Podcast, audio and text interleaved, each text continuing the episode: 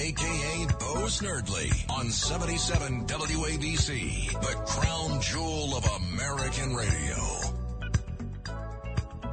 Welcome to your Saturday morning of radio extravaganza. It is James Golden, aka Bo Snerdley, here. If you'd like to be part of this morning's program, all you have to do pick up your telephone, dial 800 848 WABC, 800 848 9222. Also, grab a cup of coffee, your first cup of coffee, second cup of the day, and stay with us here. Uh, of course, lots of news. The January 6th uh, show Nancy Pelosi Democrat Party show is on, and there is all sorts of fawning for the second day in a row. And the the big hero so far is Liz Cheney to the mainstream uh, media. All that I have read, I am not watching one second of this.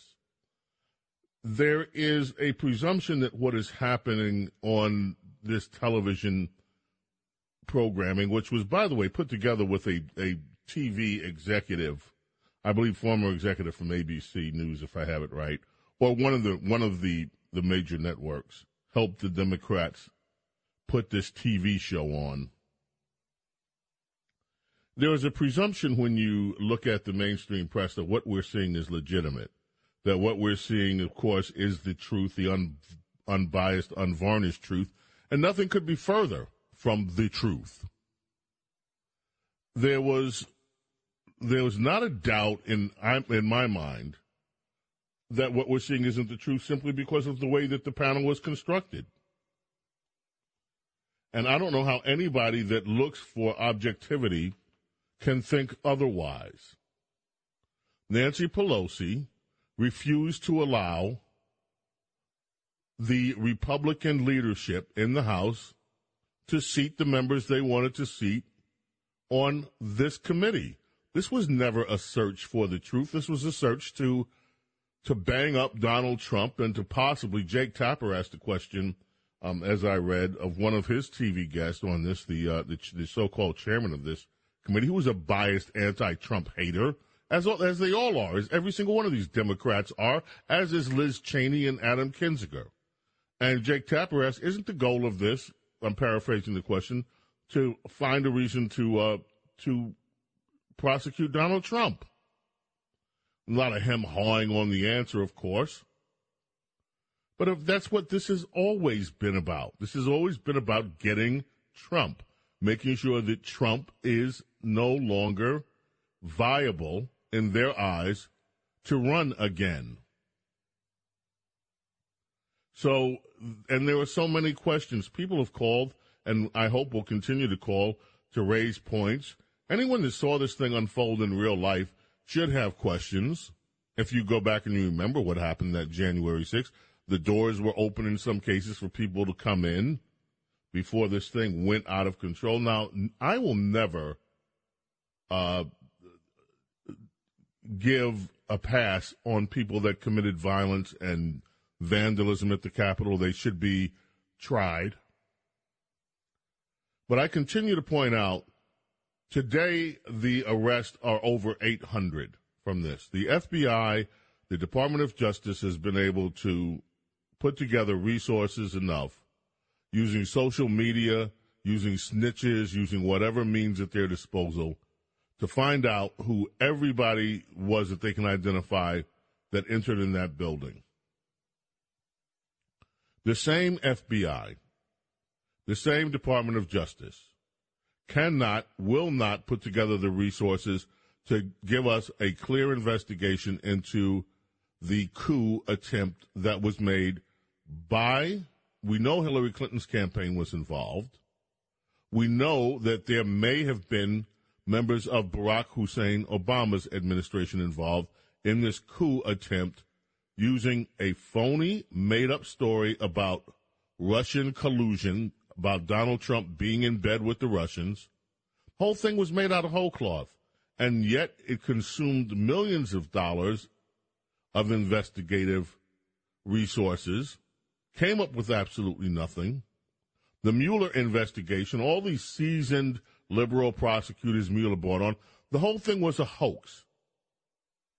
And yet there is nothing, absolutely nothing being done except for the Durham report to try to unravel that. And Durham, of course, failed to get a conviction with a known a known liar. The evidence was right before in Washington D.C. in the case of Sussmann. This whole entire thing is a fraud. Nancy Pelosi is a political hack. She is not a stateswoman. She does not have the best interest of the United States, in my humble opinion, in mind for anything. She has what is best for the Democrat Party. She's a political hack. Always has been. And by the way, there still isn't a mugshot yet from her husband's DUI arrest. This is again, it's a small thing, but it's also symbolic of the two tier justice system in the United States. Democrats are accorded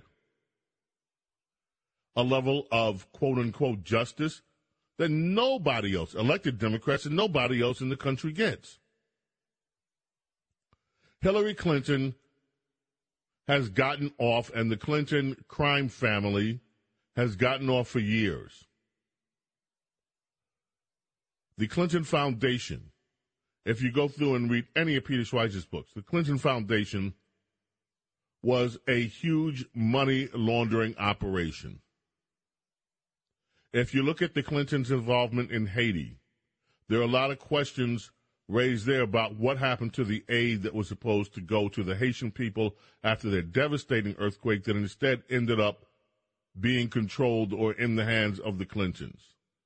Not proven.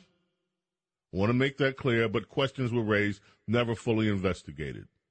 If you go back through the presidency of Barack Obama, there was scandal after scandal that the DOJ, that the FBI never looked into. If you go through the Trump presidency. The DOJ, the FBI were not only negligent in investigating, but they were complicit in the FBI in, in the in the attempted takedown of an American president who was duly elected.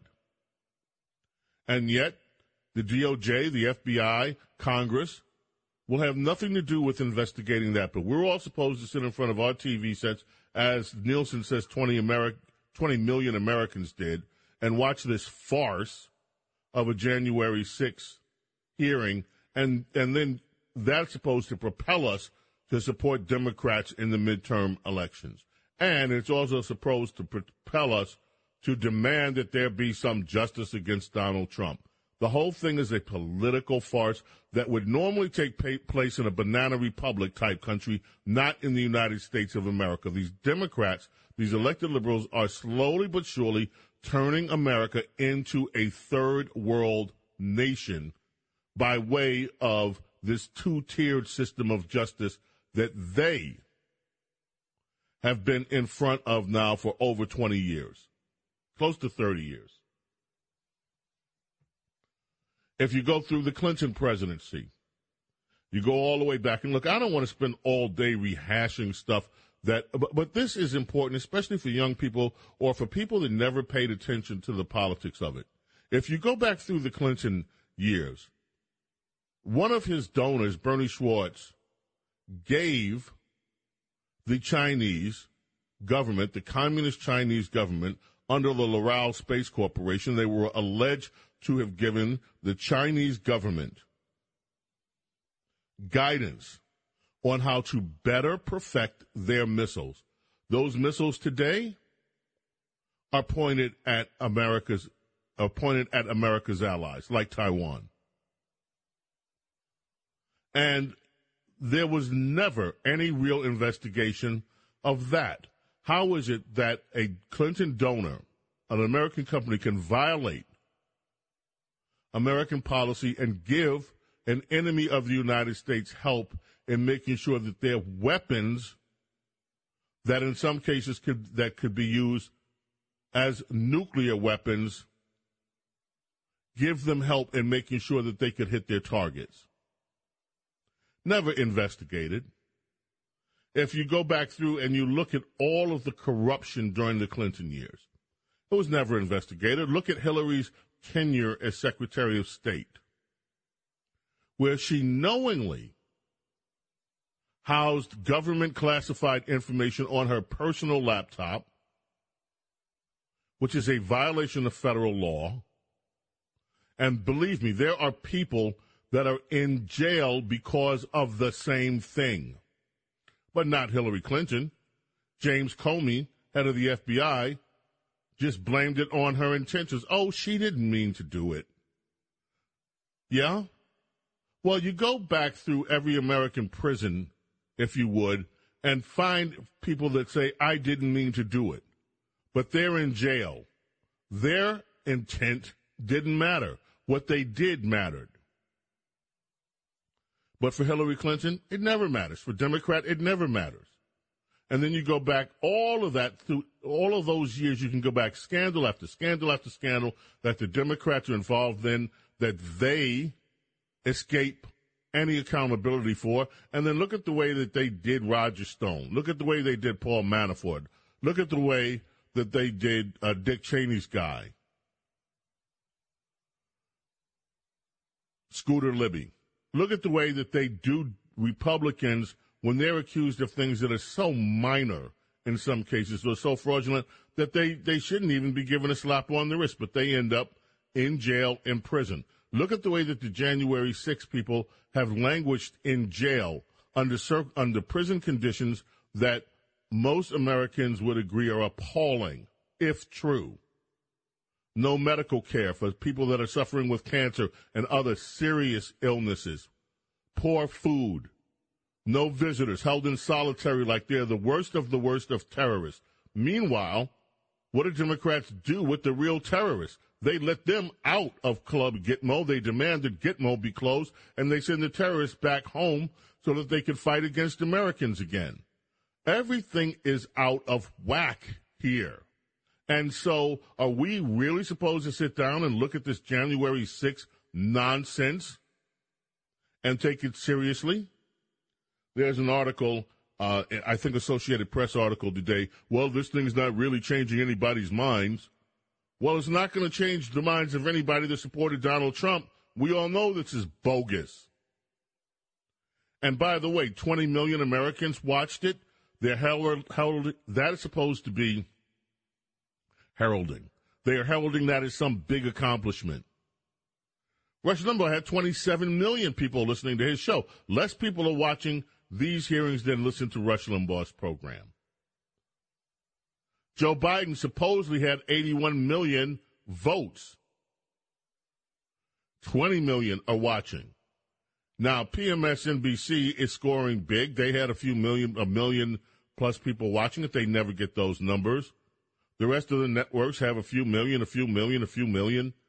But you know what? At the end of the day, it's basically hardcore Democrats watching these things to get gratified by being having their anti-Trump hatred reinforced, and that's pretty much it.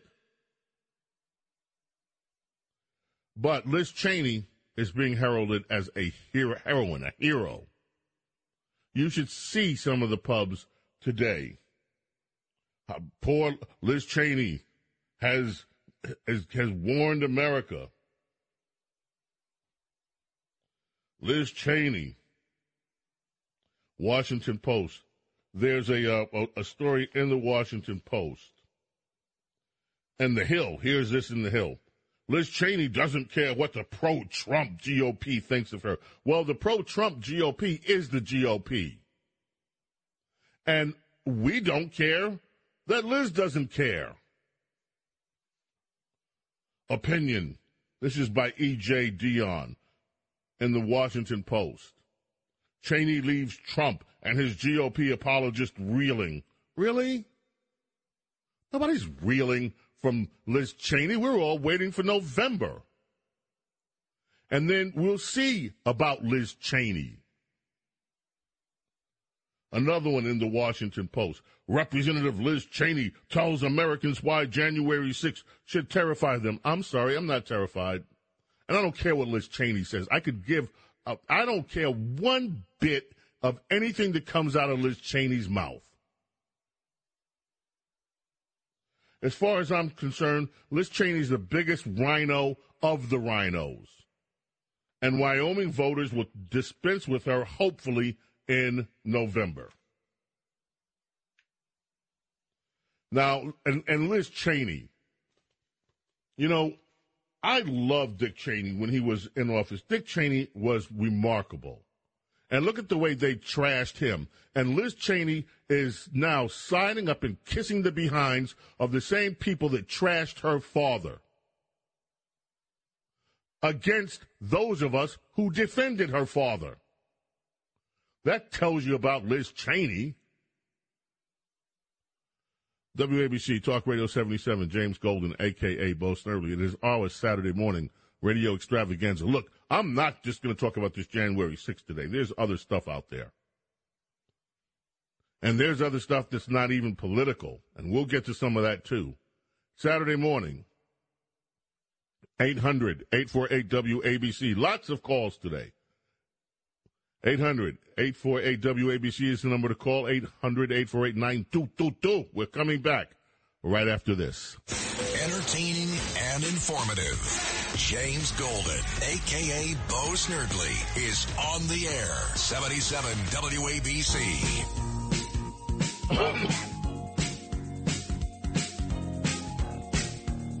Stevie brings us back. Stevie Wonder on WABC, Talk Radio 77 in New York. But we are everywhere worldwide, and if you want to, stream us anywhere in the world, in the universe, get the WABC app. All you have to do is go to WABCRadio.com.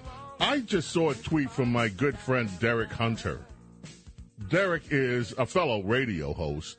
Uh, he is, in fact, he sat in for, he was one of the last new guys that we had that sat in for Rush. I think he was the last newbie we tried that sat in for Rush. Um, Derek is also an amazing columnist, an amazing author. So I just texted him. I'm just gonna, Derek. I'm gonna. We're gonna call you at the bottom of the hour. I want to see what you think about this whole January 6th thing and some of the other stuff going on. So we'll give you a holler, Derek Hunter. I'm looking forward to that. And of course, Princess Di is going to be here in the nine o'clock hour. And boy, oh boy, I can't wait for that. The CDC director. I know, I know you have been waiting for this with bated breath. Your CDC has said that on 12:01 a.m. Sunday, which means at the end of business today, Saturday business, weekend business, beginning Sunday 12:01 a.m. You will no longer have to have a COVID test if you're internationally traveling to come back into the United States of America. Aren't you glad? I mean, seriously, if you if you went overseas, I mean, I went down to um, Eleuthera for a day or two uh, last last year, and I mean, you had to jump through hoops to get back into the states because you had to show all these, you had to get tested, blah blah blah blah blah blah blah. Well, all that's over now. So I guess in a way we are returning back to normal Meanwhile, the Federal Drug Administration says Moderna COVID vaccine is safe and effective for young children between the ages of 12 and 17. Uh huh. So, are you going to go vax your kid? I'm just interested. Are you are you thinking about? Do you trust the FDA with the vaccine information that they have given you? And I'm not trying to stir anything up. As I told you before, and I've said many times, I got vaxxed, okay? Didn't stop me from getting COVID and almost croaking out a year, but I got vaxxed. But now um, they're pushing these vaccines for young, young kids. And I wonder if you're the parent of a young child, what do you think? Are you going to go make your kid get vaxxed? And also, now it looks like international travel is going to be finally a little bit easier. And what I'd love to know, if you can afford to travel, given the prices are so high on everything, if you can afford to travel, are you ready to start traveling internationally again? Those of you who used to take vacations, you know, run over across the pond or wherever it is that you'd like to go, are you ready to resume your life? Are you ready to be normal again? Are you ready to get on the plane, maybe without the mask, even if you wear the mask? Are you willing to go over to Europe? Are you willing to go to Asia? Are you willing to run down to the Caribbean? The South Pacific? Is it time to get back to normal? 800 848 WABC, James Golden, aka Bo Snerdley. Um, as I said, 20 million, 20 million watched the January 6th hearings. And boy, they are excited about that. That's well over the 9 million people that watched former President Trump's impeachment trial in 2020 on a, a day. ABC took the largest haul of viewers, according to a news report in the Hill today. 4.8 million people watched the ABC version of the Nancy Pelosi January 6th show. NBC, CBS, about 3.5 million each. No, 3.5 million, 3.3 million. Yes, about the same. But get this. In, in second place, apparently, was PMSNBC. They don't even, I mean, they must be popping the champagne over there. 4.1 million people. They never see those kind of numbers. I'm surprised 4.1 million people knew where to find PMSNBC, let alone watch it. But again, nothing's changed. Now, this article in the in the Post, in the Amazon Prime Washington Post, by Paul Kane, Liz Cheney tells Americans why January 6th should terrify them. Terrified, really? The former rising star of the GOP has already been alienated by party leaders, abandoned by longtime supporters, and consistently attacked by Trump and his allies, who are backing a primary challenger Cheney will face in August. Yeah. Mm-hmm. We're supposed to feel sorry for her. Cheney has said the deadly assault, the deadly assault, the deadly assault. Who got killed? Wasn't it Ashli Babbitt that got killed? The deadly assault on the U.S. Capitol crossed the party line for her, and that she has a nonpartisan duty to set the record straight for the people who were betrayed and lied to by Trump. By the way, Jason Miller, she played part of a statement. He, he says she's lying about it. She it was selectively edited. So who's telling the truth here? A. She has a huge head start on the rest of the committee in understanding these events because she knows the players and understands the internal political culture of the GOP. That's what Jamie Raskin, rabid freaking Democrat, says. And that's really, Jamie, you don't know the GOP, and neither does Liz Cheney. Once again, Liz Cheney to me represents the absolute worst of the GOP.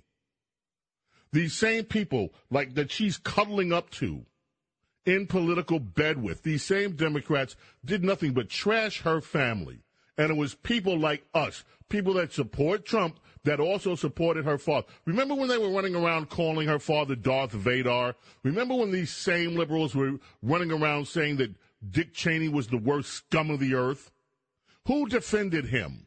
We did. All of us did. And now she's in bed with the people that trashed her own family. That tells you all you need to know about Liz Cheney, in my view. Yes, loyalties do mean something in this world. James Golden, aka Snerdley. When we get back, we're going to ring Derek Hunter, see whether he thinks about all this stuff.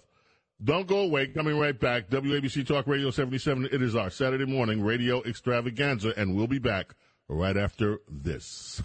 Talk Radio 77 WABC. Entertaining and informative. James Golden, a.k.a. Bo Snerdley, is on the air. 77 WABC.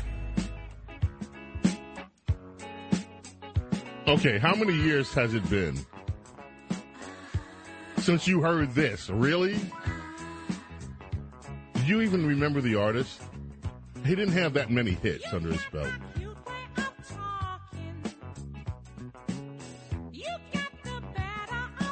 Leo Sayer brings us back on WABC. It's Saturday morning. You can groove. It's okay.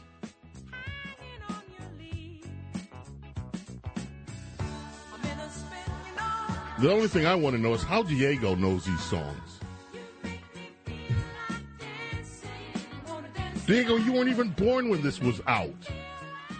No, I was not. How, do, how where did you hear this song, Diego? If I'm being completely honest, I heard it on um, a Goofy movie, A the goofy- Disney movie. a- oh, wait a minute. When you said a goofy movie, you mean a real goofy movie. Yeah, the um, yeah, that um, the cartoon one. I, I, I- I didn't watch goofy movies. I, I have never seen one. I was like, I was like five years old, and this this song just completely stuck with me. Well, I'm glad you picked it. It brings back great memories. Okay, Derek Hunter is on the line. Derek, as I mentioned, was the last newbie guest host that was on uh, the the Rush Limbaugh show. How, Derek? What a distinction that is.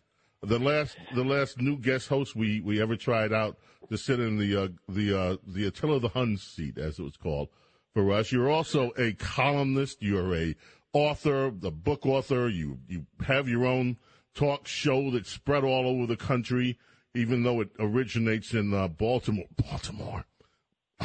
Baltimore. Um, Baltimore. hey, how many murders have you had in Baltimore this weekend so far, Derek? Just slow, low, low teens, low teens. Nothing to get worked up about. I tell you, I was grooving. Can put me back on hold. I was grooving to that song. I, uh, I, I too have never seen the Goofy movie, any of them, but uh, that's been used in a bunch of movies, and it, it made me feel like I'm sitting in my chair in my office. It made me feel like chair dancing, so it worked. But I was actually just up in your neck of the woods um, for the Talk Radio Talkers conference on Long Island, and I met your friend Craig Kitchen for the first time. I was able to thank him. Speaking of me filling in, I was able to have a, a nice long conversation with him and thank him for saying okay to your proposal that you gave me a shot. So yeah, I wish I weren't the last new Yeah, guest host on Rush Limbaugh's show, but it was the thrill of a lifetime, and I I'll be eternally. If you ever need a kidney, you call me, and I mean I'll order you one from from China. I won't Yeah, thanks, mine, pal. I will be appreciative of it. Yeah, yeah. Oh, thank you so much. Uh, so, okay, so you're in the heart of it. You're not too far away from from the swamp. You're a member. In fact, you're a card carrying member of the swamp media. So, you've been covering the swamp for years. By the way, you have one of the most interesting histories of anybody that I know that actually uh, works as a pundit in the swamp area. You actually worked with real people for a lot of years. How many and how many jobs have you had, Derek? I believe the count is up to 77. I've had more jobs than most families have, which usually just means that I've been fired a lot, which I have. Uh, from a sub shop, I've been a, a roofer, I've worked concrete, I've been a waiter, a think tank, per, and you name it, the gamut, everything except a medical professional, at least legally licensed in the state that I practice. I have. Uh, I heard you do butt injections. Not true. just in the Caribbean on the weekends to certain R and B stars. Nothing, nothing serious. Not professional. Okay. so, okay, what do you think of this January 6th? Uh, By the way, what's your last book? Outrage Incorporated: How the Liberal Mob Ruined Science Journalism in Hollywood. Okay. And how did, Still yeah. Where can people I, uh, can fi- people can still find that, right? Yeah, just just search Derek Hunter, D E R E K Hunter. You can find that. You can find my podcast. You can find my show, my columns. I get four columns a week at townhall.com, which is a surprise they want that many, but that's what they do. It's nuts. But uh, as, as far as your question goes, I don't want to be the, just all promotion here. I uh, I drove up to Long Island and I got there. I timed it sadly because of the work that we do. I timed it sadly so I could see this hearing. And I, I used, You're know, watching it. Yes, I did. I was in a hotel with Sucker. all the possibilities of Long Island, and I watched this garbage for two hours. It was exactly what I thought it would be, except for the fact that it was more made for TV than I thought. I knew it was made for TV, but Bennie Thompson and Liz Cheney being really the only two people that talked, aside from the so-called witnesses, I had as there's an old Dennis Miller joke, James, about the uh, this wasn't this was the most chore- heavily choreographed thing I'd seen since the Oswald prison transfer. That's what it was to me. They're reading the teleprompter, and I didn't think that anybody could white knuckle a teleprompter the way that Joe Biden does, or actually Joe Biden's staff as he does it. Like, please God, don't say a word wrong, don't go off on a tangent. But Liz Cheney looked like her dog was held backstage at gunpoint if she deviated one syllable from the script. And it was the least compelling thing I've ever seen since I watched paint dry. And I remember sitting there thinking, well, thank God. These people are every bit as terrible as I knew them to be, but their performance is this bad. This is going to turn people off. And yeah, you cited 20 million people. That's not even 10% of the population. That's pathetic. And that's across every platform. This is with the entire power of the mainstream media forcing it into people. This was they they desperately wanted you to be have no alternative but to watch this garbage. And the American people by and large said, "Yeah, no no thanks, not interested." As for Jamie Raskin, I lived for a time in his congressional district. His first act as a member of Congress in 2017 was to try to was to object to the certification of the election of Donald Trump. He was desperate to get a uh, member of the Senate to join him. They did not. But his first act as an elected official, he was first elected in 2016, was, by his own very definition, an act of insurrection against the United States. And by the way, just aside from him being a, just a creepy dude anyway, if you look at him, he always looks like he just stepped out of the shower. I don't know what the hell's going on with his hair, but it looks like he sprayed an activator into it, or he literally just got out of a swimming pool or something. And it, it's just because he he gives that used car salesman slimy appeal that uh, when you work in radio, you know that that that appearance and that feeling all too well. Yeah, why do used car salesmen always get such a bad rap? There are worse people in the world than used car salesmen, like Democrat politicians, for instance. Well, that's true, but everybody's bought a. Uh, you buy a used car. I've bought used cars, and like, oh, something broke on it. Well, yeah, because it's used. That's kind of somebody else abused.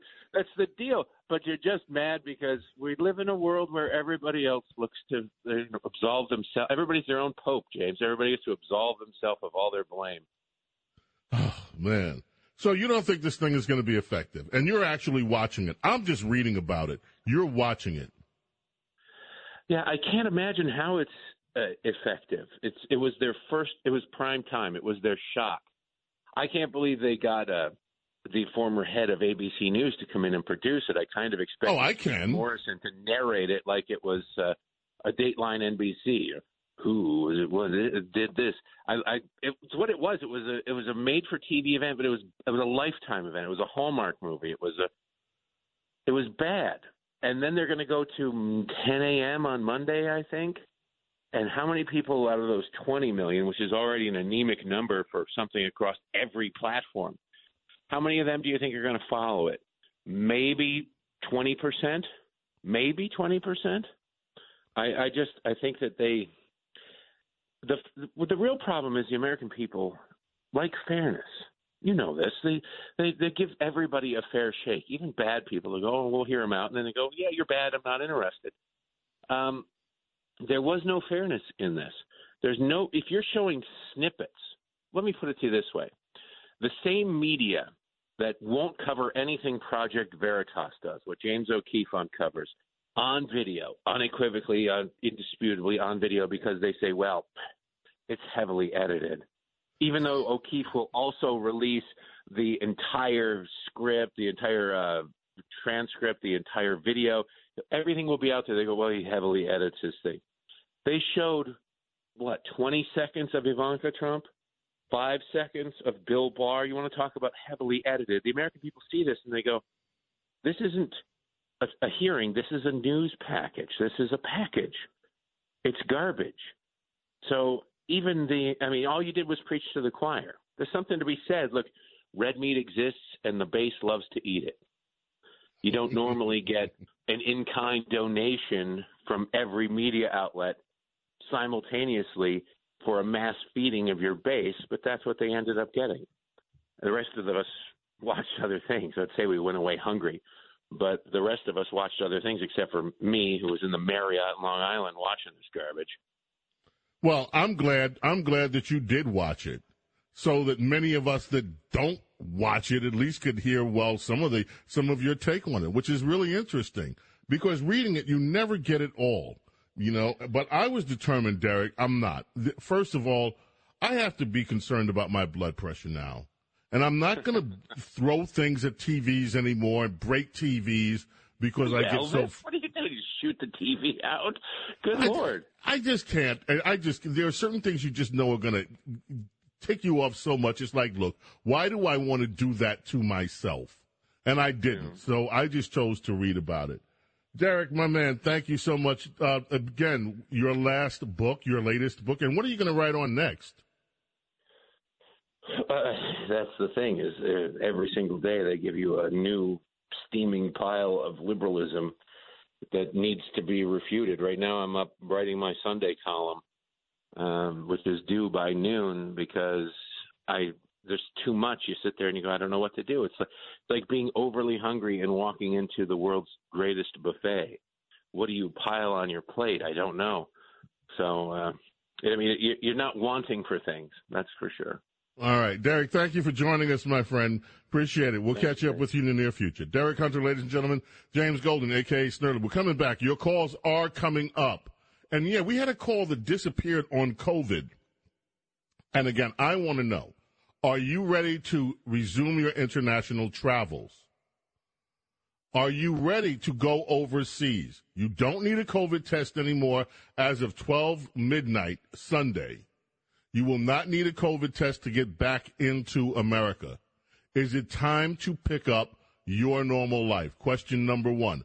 Question number two if you are the parent of young children, are you going to, if your child isn't already vaccinated, are you going to get a vaccination for your child? 800 848 WABC, 800 848 9222. We are coming back right after this. Talk Radio 77 WABC. Bo knows politics and so much more. A true connection to real New York on 77 WABC.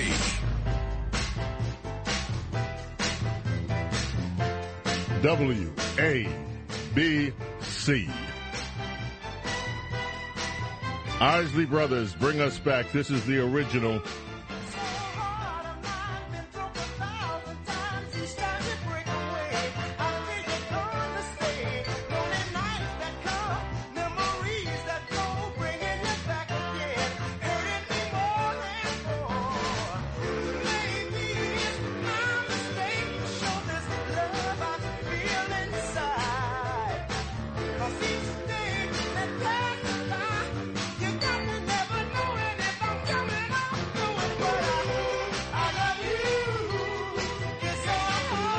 Yes, indeed. This old heart of mine beats for you.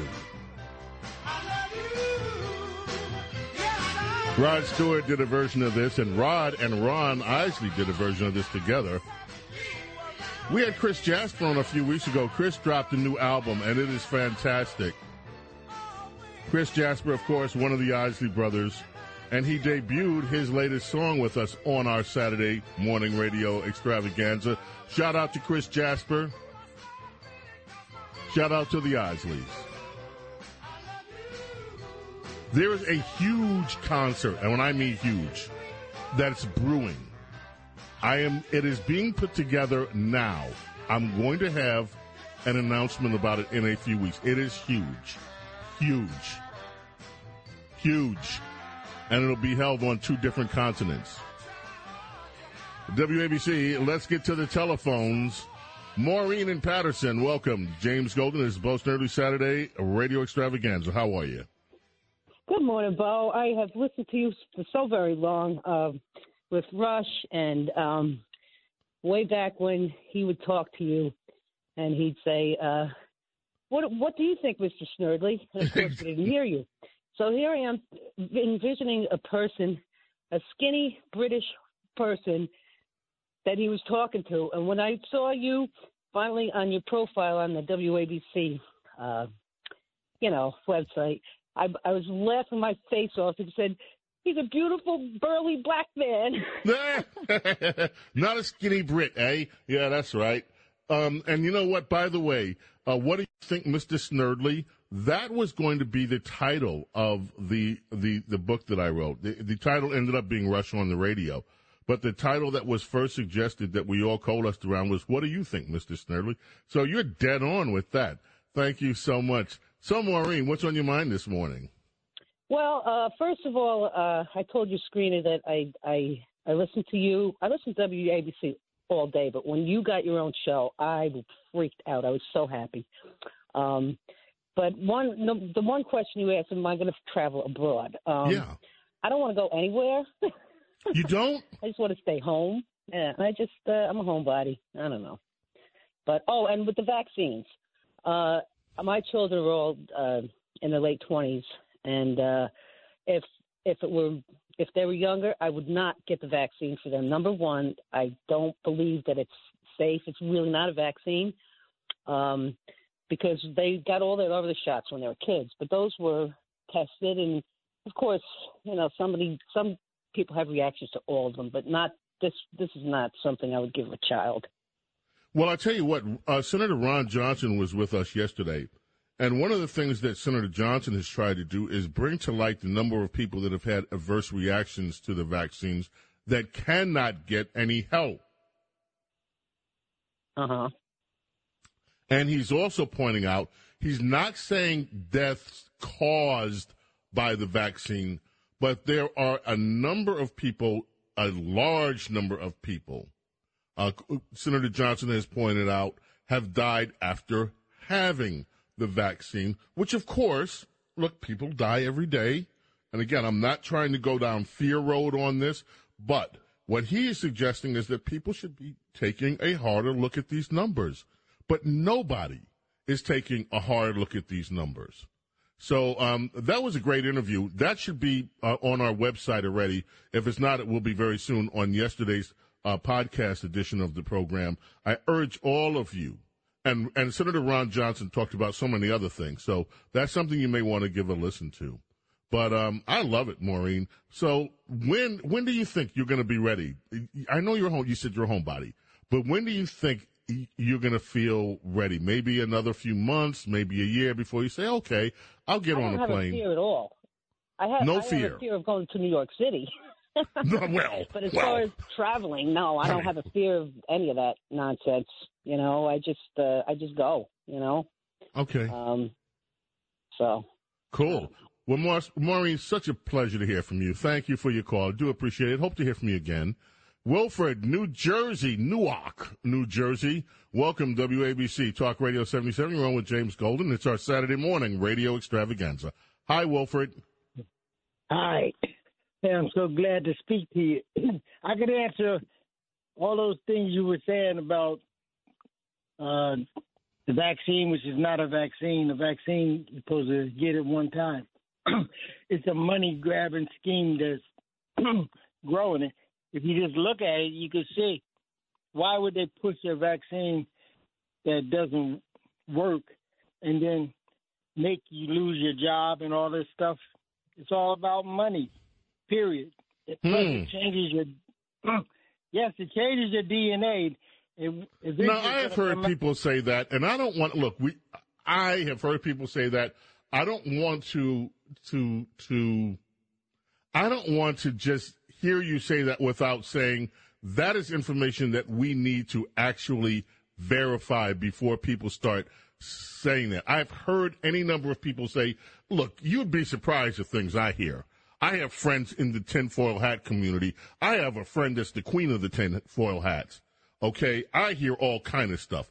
I hear they've got microchips planted in you. I hear this, that, and the other. I hear about the chemtrails. I hear about the New World Order. I hear about all this stuff, right?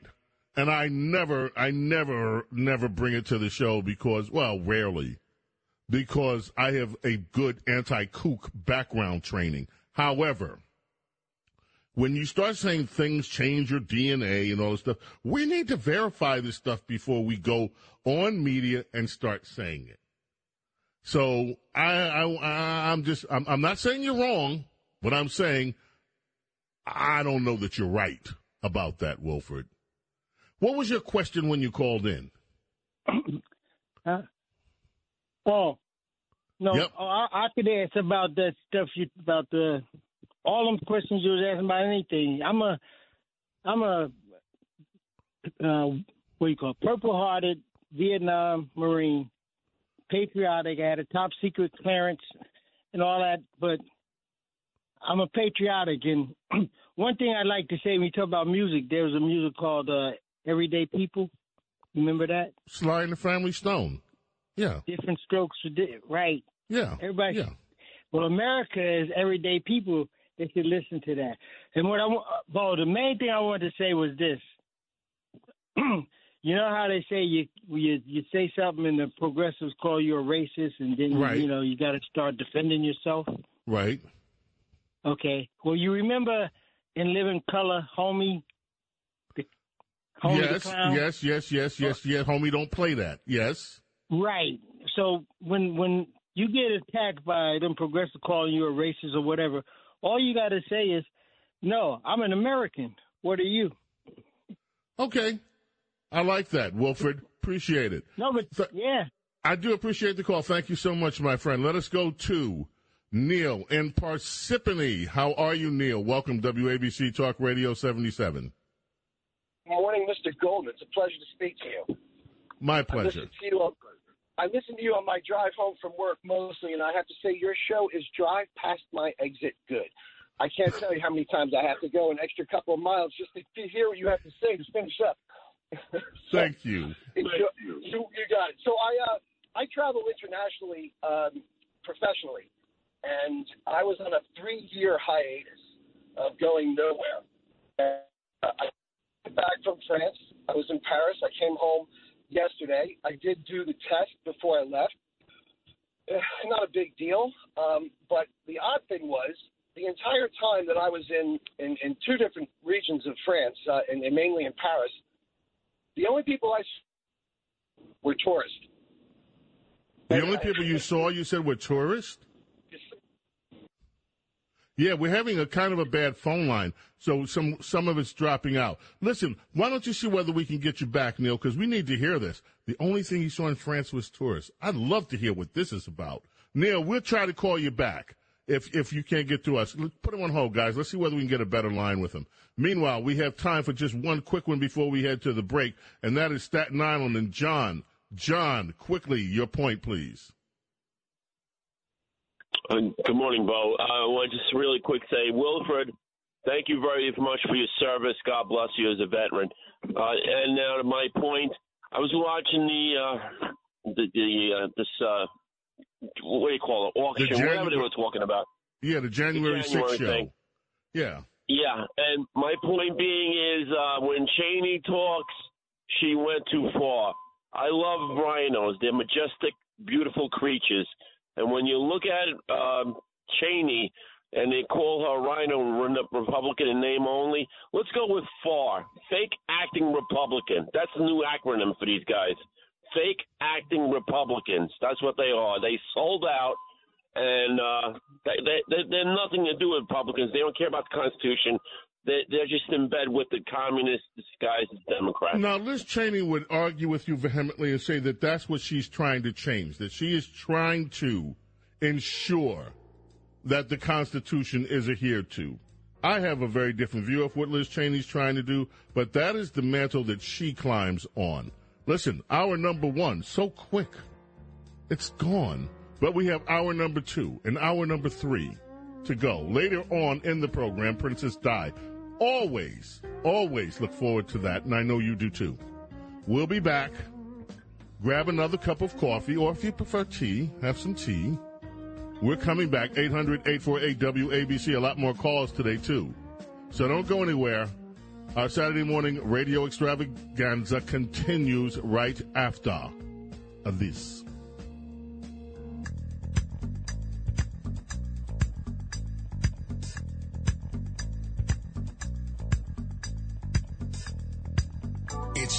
James Golden, aka Bo Snerdley, on 77 WABC, the crown jewel of American radio.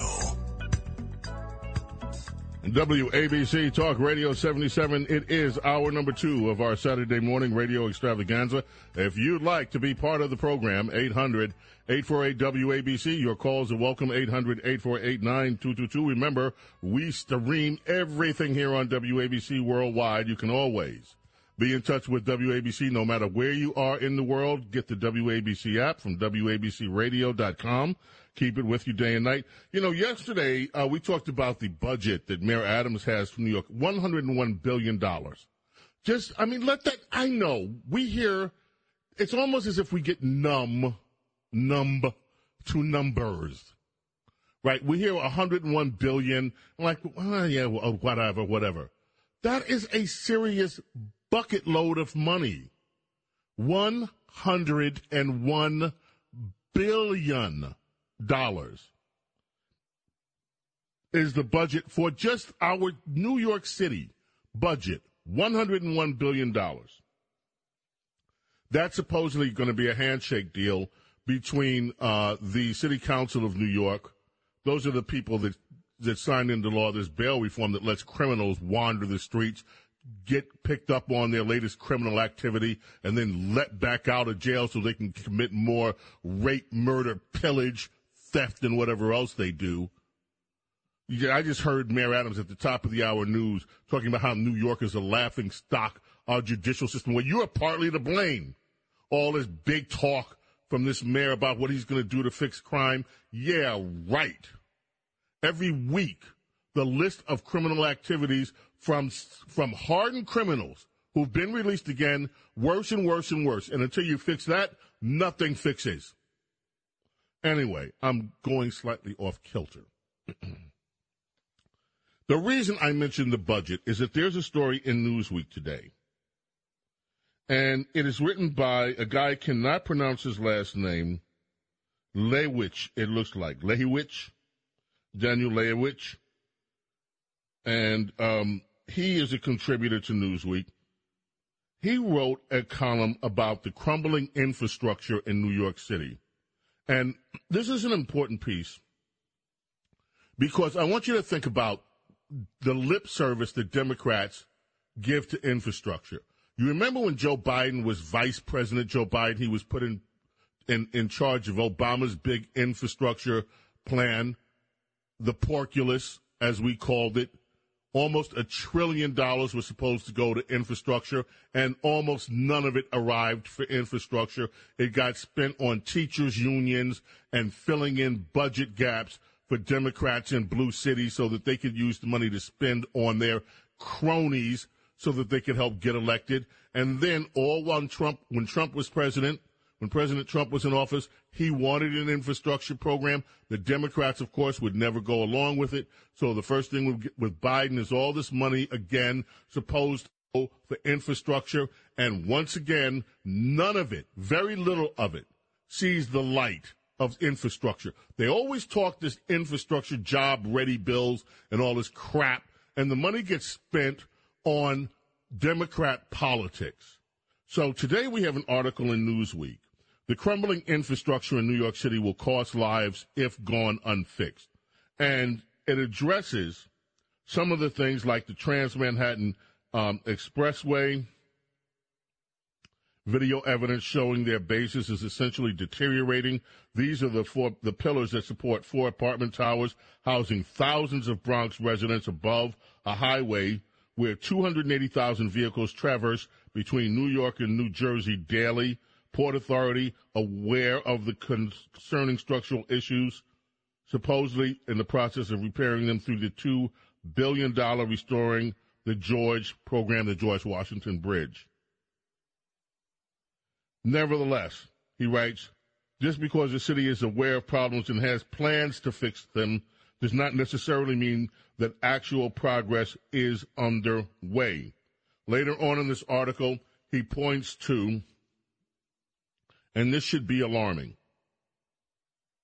The number of bridges in New York that are at risk of partial collapse has jumped from 47 in 2012 to at least 67 in 2018.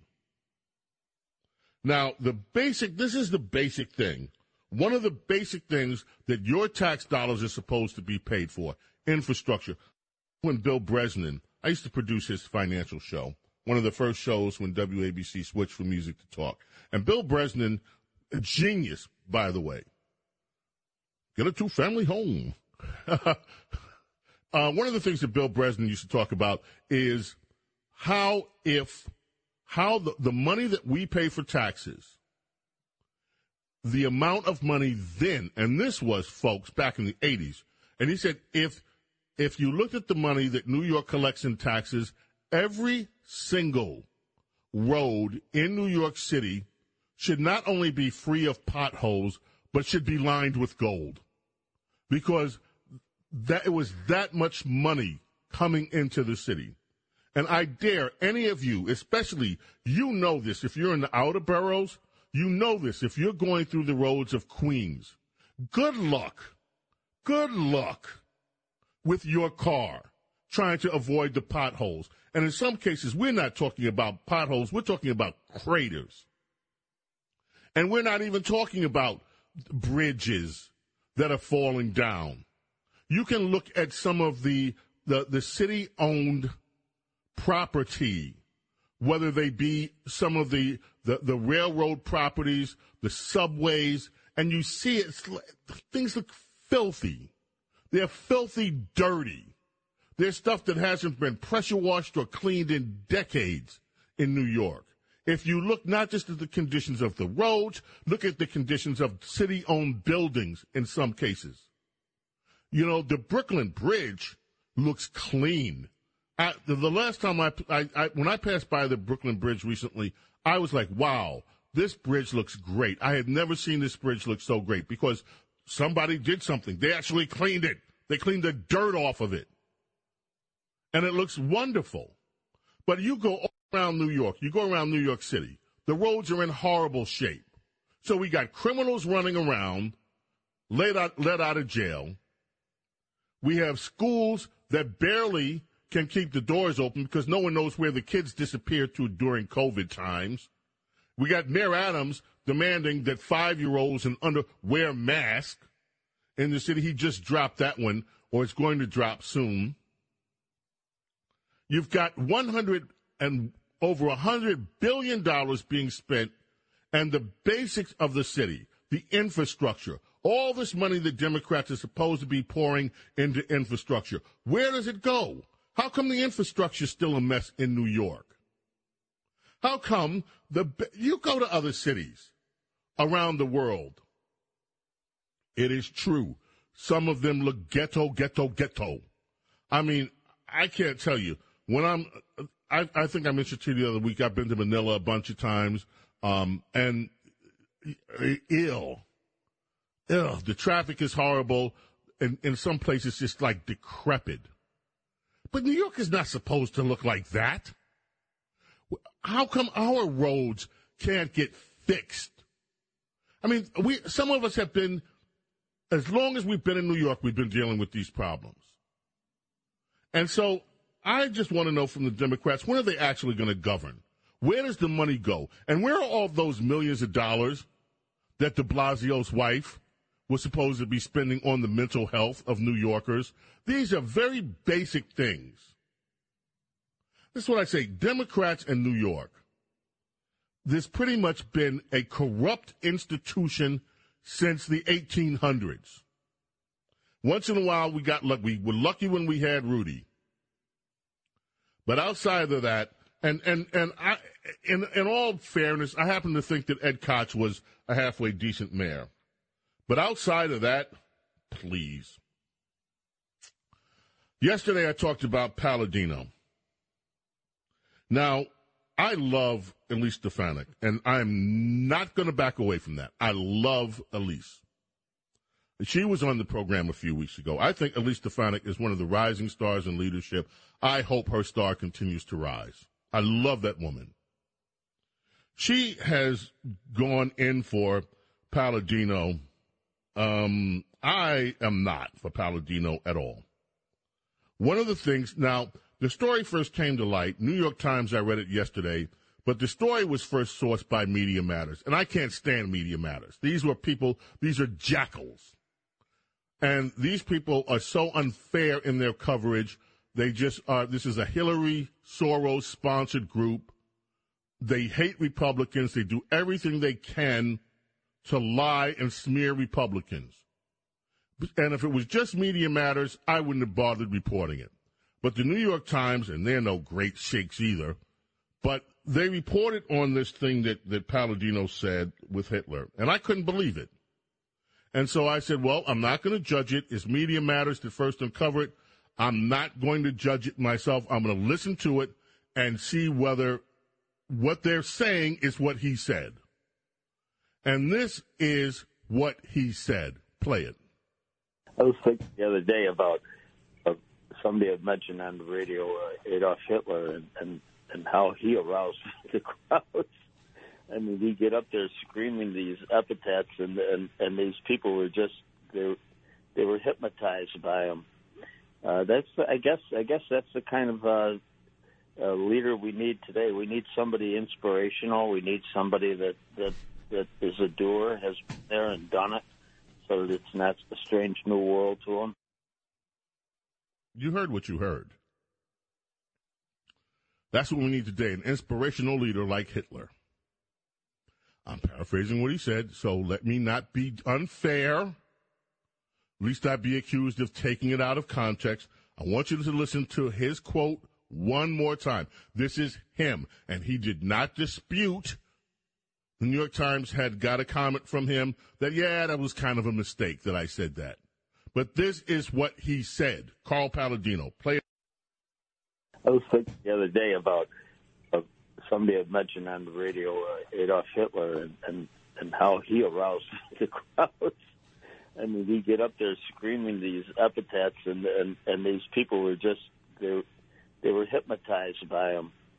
Uh, that's I guess I guess that's the kind of uh, uh, leader we need today. We need somebody inspirational. We need somebody that that that is a doer, has been there and done it so that it's not a strange new world to them. I can't abide that. Further, the New York Times story yesterday mentioned the quote that he said about Michelle Obama. Now, look, I know Michelle Obama, I know radical leftist, I know. I got all of that. But the quote he said was that something, and I'm paraphrasing this because I don't have it in front of me at the moment, that she needs to be sent to the to the to the Zimbabwe outback, whatever the hell that means. Now, I don't care if you don't like Michelle Obama. I don't care if Michelle, and you know, nobody, nobody, I think during the Rush years, we talked about eh, what Michelle did, like this, that her, her horrible intrusion into America's school lunch program, which was an utter flop. But that was policy.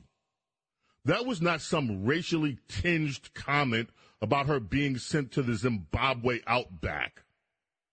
Okay, and then Keith Wofford, who Wofford, who ran for AG against Letitia James, he put out a comment yesterday. The Times uh, has it. They big, they did a big story today. Republicans caught every break in New York. Then Paladino arrived. The incendiary congressional candidacy of Carl Paladino has divided New York Republicans and now threatens to shake up party leadership and it's all about this guy that makes these comments. And the comments, and I had checked into this. Keith Wofford released a statement, basically said, look, this guy's a racist. And I know because of what he did to me when I, when he ran or said about him when he ran for attorney general in New York as a Republican. Now I'm going to say this. Black Republicans take a lot of crap. We take crap from Democrats. We take crap from liberals. In some cases, we take crap from our own families. And black Republicans, uh, we're not perfect. There are some that run as black Republicans that should never see the light of day in office because they're not qualified and they haven't been vetted. But many of them are, and they don't get the support of the party. And I'm going to tell you this Keith is one of the most brilliant lawyers in this country and a brilliant politician. There's a video of him on Charlemagne the God show that was taken last. I've never seen anything like it. For a solid hour, explaining what Republicans are, explaining who we are, and very calmly dismantling the left. The guy's simply brilliant. And what was allegedly said about him was the slur, the mullions. You know, we don't need a mullion running for attorney general, supposedly. And I've talked to a number of people. I'm just going to say this. I think people have to make up their own minds about who they support. I'm not telling anybody who's to support or not to support. But I'm saying this Republicans have enough problems without going out and looking for other problems. And that's as much as I want to say about that race. And I hope every seat in Congress is going to count. And I hope, I sincerely hope that this party will finally take a stand against people who have no business talking about race because apparently they are incredibly ignorant and vicious. That's as much as I want to say about it. WABC Talk Radio 77, James Golden, a.k.a. Bo Snerdley. It's our Saturday morning radio extravaganza. We're coming back right after this. A community health consultant is wanted full-time, sought by Main Street RX LLC in Paterson, New Jersey to create education outreach program. Requires a bachelor's degree in health education or health-related field plus 24 months of experience with diabetes education and consulting. A community health consultant is wanted full-time, sought by Main Street RX LLC in Paterson, New Jersey. Mail CV to Yusuf at 764 Main Street, Paterson, New Jersey, 07503. This is the story of a very special woman. In a matter of seconds, she turned herself into a great mathematician or an entrepreneur. Her knowledge was limitless and still is. She could also make monsters disappear, especially those that lurked in the shadows under the bed. Once, this woman put back together a teenage girl's broken heart, which had been shattered in a thousand pieces, just by giving her a bear hug. She masqueraded as a regular person at work, but as a superhero at home. Everyone knows her as Gabriella. I still call her mom. Your hero needs you now, and AARP is here to help. Find the care guides you need to help, complete with tips and resources at aarp.org/caregiving. A public service announcement brought to you by AARP and the Ad Council. Greg Kelly, entertaining and informative. Joe Biden got rid of all that student debt. $24 billion in student debt. That's a lot of money. Guess we want that entitlement attitude. We want everybody to have a, I'm entitled to no debt. I'm entitled to not work. I'm entitled to my weed. I'm entitled to my Netflix. I'm entitled to chill. Greg Kelly, weekdays from 1 to 3 p.m. before Rudy Giuliani on 77 WABC. Talk Radio 77 WABC. Now here's the soul of excellence, James Golden, aka Bo Snerdley on 77 WABC.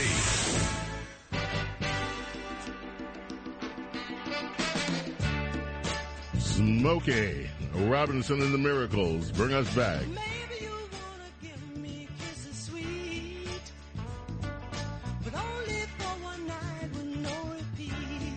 The Motown years.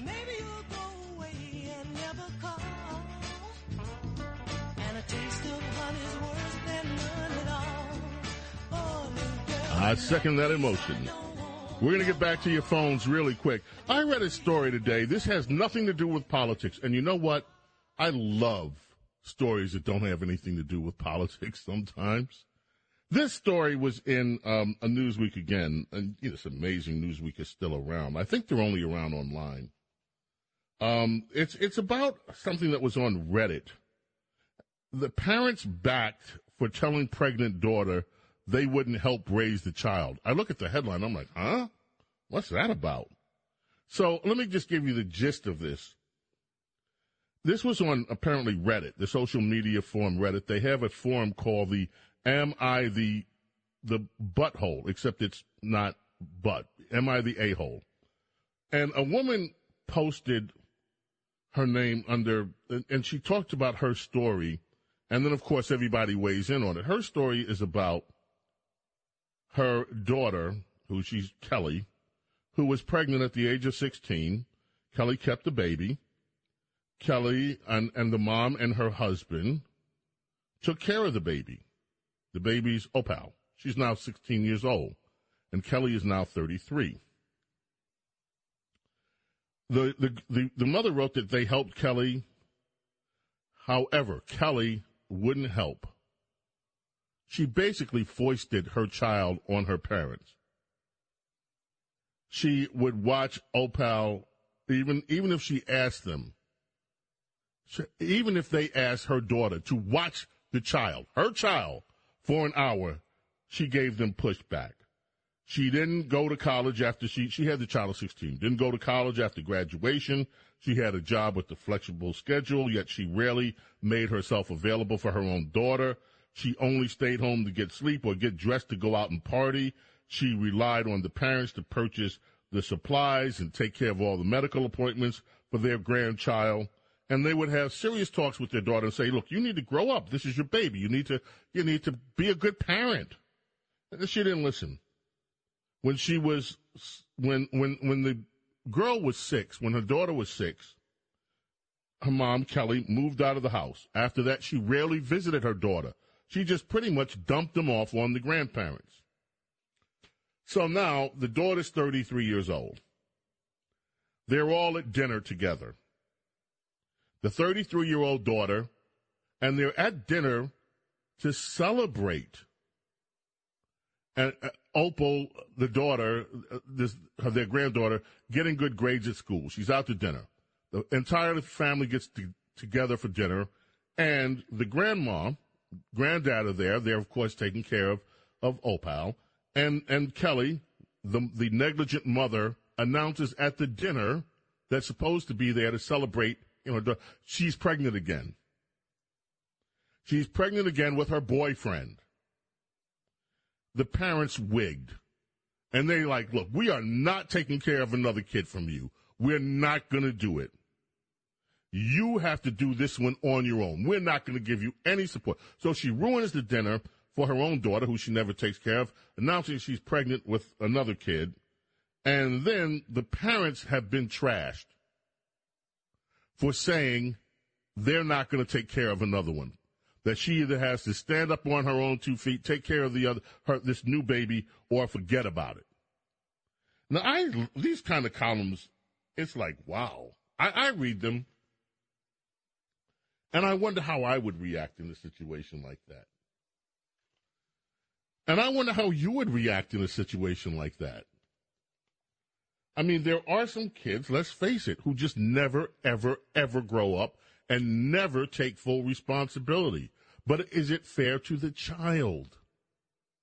It's a child at the end of this day that if somebody responsible doesn't step in and take care of the child, what happens to the child? And to me, that's the big question mark. And so I leave it to you. What would you do if this were your kid? What would you do? Let's head back to the telephones. John, Rutherford, New Jersey. Oh, wait a minute. Neil was there. Was he? Oh, he left. Let's go to John in Rutherford, New Jersey. You just got back, hey, eh? Slightly. How you doing? Good. Uh, I have a my son just came back from Europe, and uh, he was saying I, I'm not sure if uh, uh, we I heard your comment earlier. The guy that was talking about the uh, the tourists. Yeah, well, in Paris. son was there, yes. And right, and um, all the tourists wore masks, but nobody else did. And he thought that was kind of strange, but then again, you know, uh, he was on a trip all over Europe. He was in uh, Switzerland, UK, and all these other places. And uh, but he, especially in Paris, they were like really, you know, adamant that the tourists wore masks. So you know, I just wanted to sit there and bring that out. Um, one one thing, if I can, about uh, about the uh, the renovations in um, Penn Station. Yeah. Regular regular Americans are not going to get any of those jobs. Those are going to go to big companies, you know, that have you know thousands of people to work on that. So uh, they're talking about, oh, everybody's going to we're going to get some high-paying jobs and all that. That's not happening. Half of that money's going to disappear in the politicians' pockets, and the rest of it's going to go to sit there and, and make believe that they're doing something when they're actually not doing anything. You know, this is a fundamental lack of faith in in the government. And I know, and by the way, people are still not over the first renovation of Penn Station, which turned it from that beautiful historic uh, train station into that ugly mess that now has to be uh, once again renovated today. Infrastructure and Democrats. This is this is an excuse for them to raid the taxpayer. And when you look at the way that infrastructure, not just in this city, but in other American cities, are it, it, all these jobs supposedly that are supposed to come from infrastructure, all this money that Democrats claim is going to go for infrastructure, where does this money actually go? You raise a great point. Ann Huntington, New York. WABC is Post Lee's, well, Saturday morning radio extravaganza. How are you, Ann? It's Suzanne Bo. I think that, Hi, Suzanne. Hi. I think that Rush Limbaugh coordinated your fabulous appearances on radio for us. It's a gift from God and Rush to us. Anyway, um, Liz Cheney is the queen of sold out Republicans, and I have a name for that crowd. Swamplicans.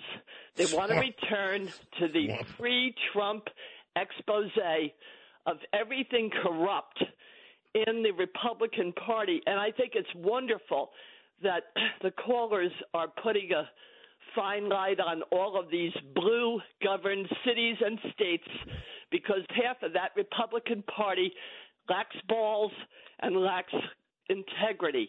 And if we don't vote it back starting November, we are done. But I keep the faith and thank you both for everything.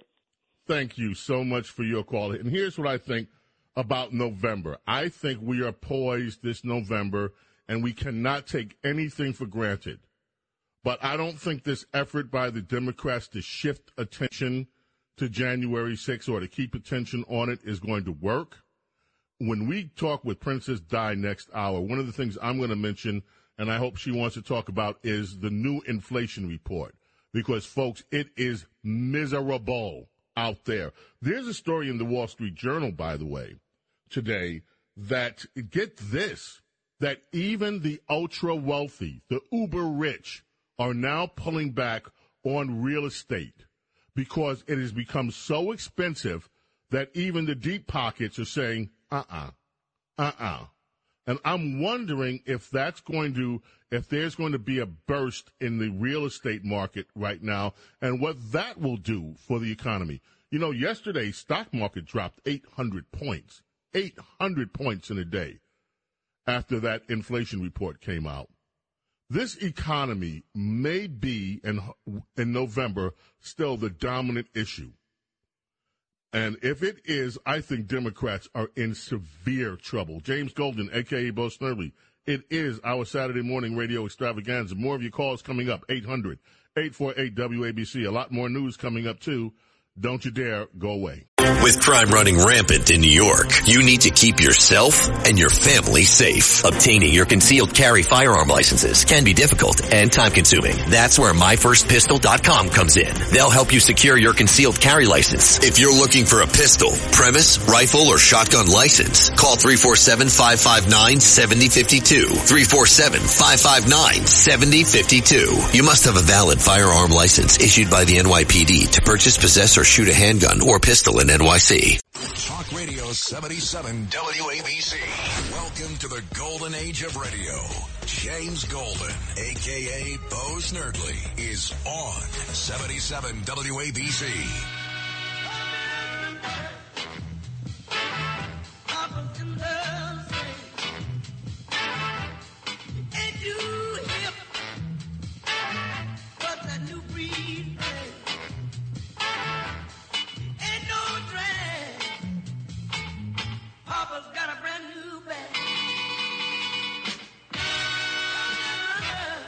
James Brown, the one and only James Brown, Godfather of Soul, brings us back on WABC. There's a story today in uh, the Amazon Prime Washington Post. It's an editorial by Ruth Marcus. Uh, it's an opinion piece. How low will the Supreme Court go on guns? You know what I find fascinating, by the way? Let me just. The things we're talking about these days. Look what's in the headlines abortion, guns, all the stuff that for 20, 30, 40, 50 years has driven the conversation on the right. And all of a sudden, after four years of Donald Trump in the White House, all of these issues that the right has been chomping at the bit to see changed, it's happening today. It's happening now in our time. And why is it happening? It is happening because Donald Trump kept his promise to Americans. And he changed the liberal and broke the liberal deadlock on the Supreme Court of the United States. That's why all of these issues that have roiled this country now for almost a half a century, now they are front page news this one, Ruth Marcus. Any day now, the court is poised to decide New York State Rifle and Pistol Association versus Bruen, a challenge to a New York law requiring that people seeking licenses to carry a concealed handgun show quote unquote proper cause, defined as a special need for self protection. The opinions are probably in their final stages, so this column is an 11th hour plea to the justices to pause and consider, in light of the massacres in Uvalde, Texas, and Buffalo, and the nationwide epidemic of gun violence, the consequences of their ruling. The language they use matters enormously, not so much for the pending case, but for the scope of what other gun regulations will be deemed permissible. I'm under no illusion here, writes Ruth Marcus. The court did not take this case to uphold the New York law conservative justices have been itching to further define the contours of the Second Amendment for years. They have one legitimate point and one scary gripe. The legitimate point is this. Since the court found in 2008 in the District of Columbia versus Heller that the Second Amendment protects an individual's right, an individual's right to bear arms in self-defense, the lower courts have been left without further guidance about what approach to apply in assessing the constitutionality of gun laws. The scary gripe is that as the lower courts have coalesced around the standard for reviewing gun regulations, they have forced on lower courts admonition that the Second Amendment is not unlimited. As a consequence, lower courts have overwhelmingly rejected challenges to the constitutionality of gun restrictions, leading some conservative justices to bemoan court's supposed treatment of the Second Amendment as a second class right. Now, what's all that mean? I mean, she doesn't want you, the average New Yorker, to have the right, the law abiding New Yorker, the law abiding, the law abiding store owner, the law abiding citizen, to have the right to carry concealed weapons. She's worried, as all liberals say, about these mass shootings. What no one ever seems to worry about is the that criminals, and I know this is a, this has become a quote unquote talking point among the right. But is this not a reality? The lawless people in our society won't obey any law, no matter how well crafted that law is. By definition, they are lawless. By definition, they don't respond to laws. They don't think about laws. If they did, they wouldn't murder people. If they did, they wouldn't rape people. If they did, they wouldn't brazenly go into the stores and rob the stores and throw item after item in shopping carts or duffel bags, or whatever, and walk out of the store as if they have a right to steal. And we see that on videos time after time. For as long as anybody can remember in the New York area, not just New York, Law abiding people have had to jump through hoops to have weapons to protect themselves. Meanwhile, the criminals apparently can just reach out to their favorite underworld or or criminal contact and get whatever kind of arms they want and nobody seems to be able to stop them. So I'm not worried about this Supreme Court case that's coming down within days. I think it's remember, I remember this. I'm trying to remember this columnist's name. There was a famous black columnist that worked for the Washington Post. And he was one of the ones that was always railing against guns. It turns out somebody invaded his house and he shot them with an illegal weapon. Because he made sure he was armed while he was ragging and railing against everybody else being armed.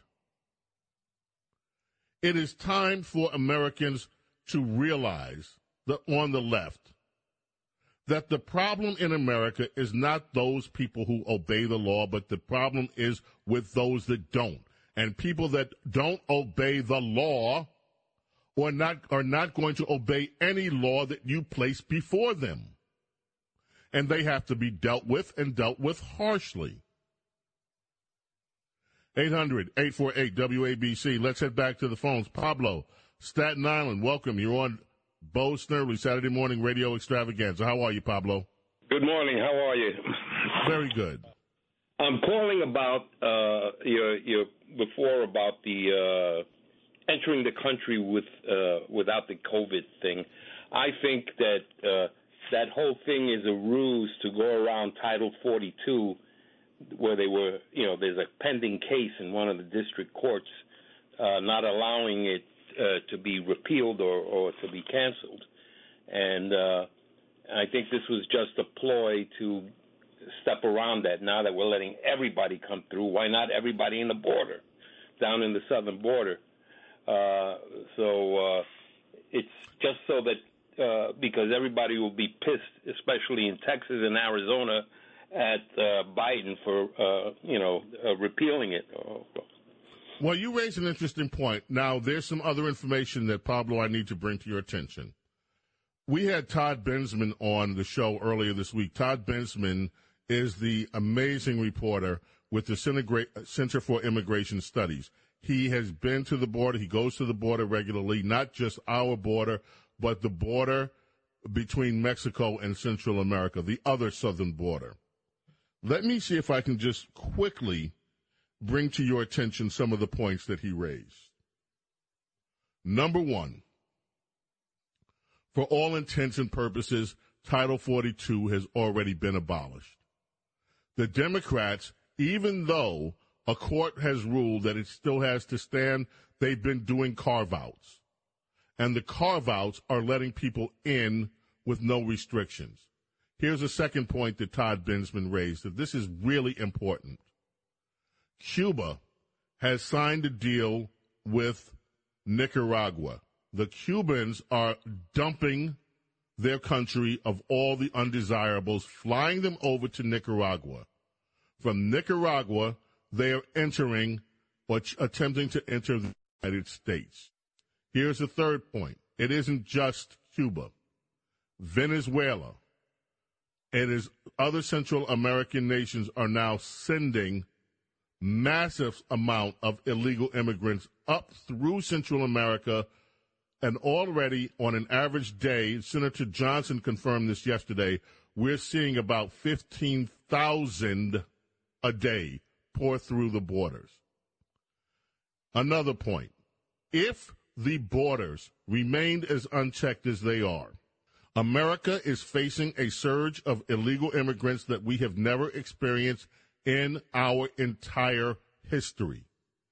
In this one year coming ahead, the projections are that we will have as many illegal immigrants cross, crossing the border as is the entire population of Los Angeles. We are looking at 6.4 million illegal immigrants pouring through America's southern border unobstructed because the Biden administration has totally opened up the border for illegal crossings. And the border, our border services have pretty much been told to stand down. There is something even more troubling about all of this that Todd Bensman raised and has gotten evidence from. That is the involvement of the United Nations and of certain religious orders to assist illegal immigrants by helping them defeat and turn into a, a, a joke our asylum process. And in some cases, the money to fund this travel is coming in uh, of illegal immigrants pouring into the United States is coming from the United Nations.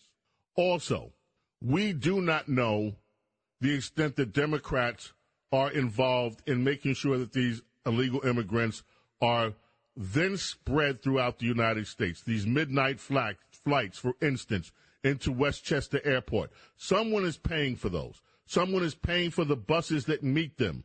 Someone is paying for all this to happen, and the American people are being kept in the dark. Folks, we have a national, national crisis that is happening at the borders of the United States. We have never seen anything like this in our nation's history. And what is the impact of this going to be? Well, think about it.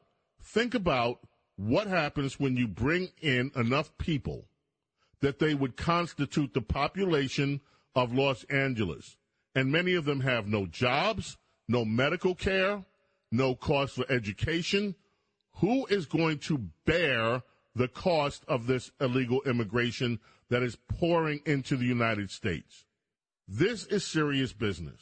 And all of this is happening while we have a baby food crisis that has not been dealt with yet, inflation that is soaring in the United States, these problems of violence and criminality that are still occurring in every blue city in America. Why?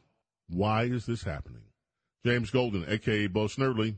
It's our Saturday morning radio extravaganza. We're coming back. More of your calls. Part of the program right after this. Talk Radio 77 WABC. Welcome to the golden age of radio. James Golden, aka Bo Snerdley, is on 77 WABC. And you can dance. Dance,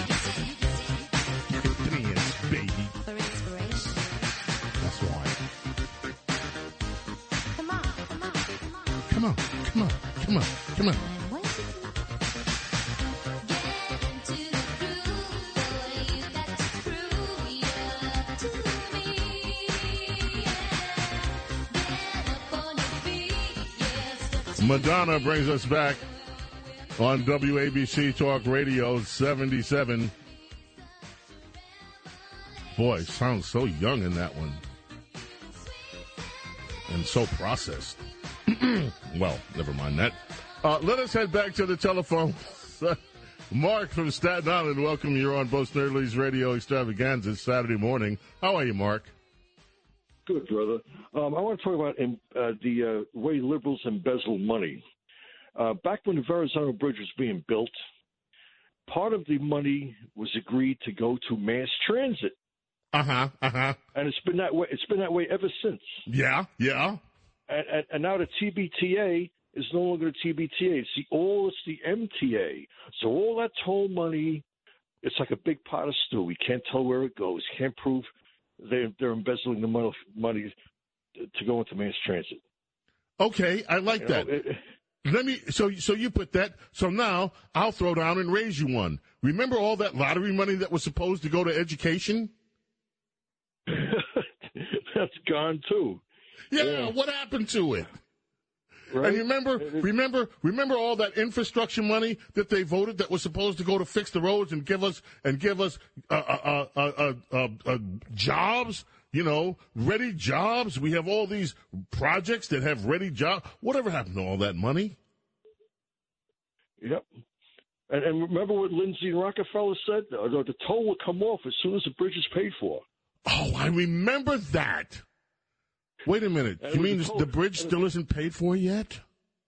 I guess not. Hey, remember the toll was fifty cents. It was fifty cents. I remember. Remember when you could get on the subway for 35 cents?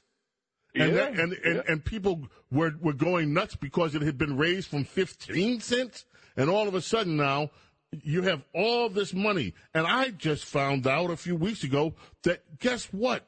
We don't have cameras in New York in many of the New York subway stations. Can you imagine that? All the billions that pour into the Port Authority of New York and New Jersey, all the billions that pour into MTA. And we don't have cameras in New York City subways. So we can't get the criminals on camera because we don't have the cameras to catch the criminals on camera.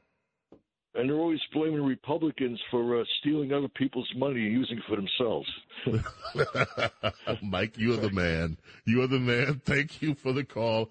I appreciate that so much. Let's go to John in Rockland County. John, welcome. Bo Snerdley's Radio Extravaganza. It's Saturday morning. How are you, John? Uh, great, and you're a great show. Um, my only comment about the abortion controversy is that consenting adults have a choice to use contraception uh, before they have sex. So I don't understand the argument of you know my choice. I'm like, well, you you had a chance to make a choice and you chose not to do it.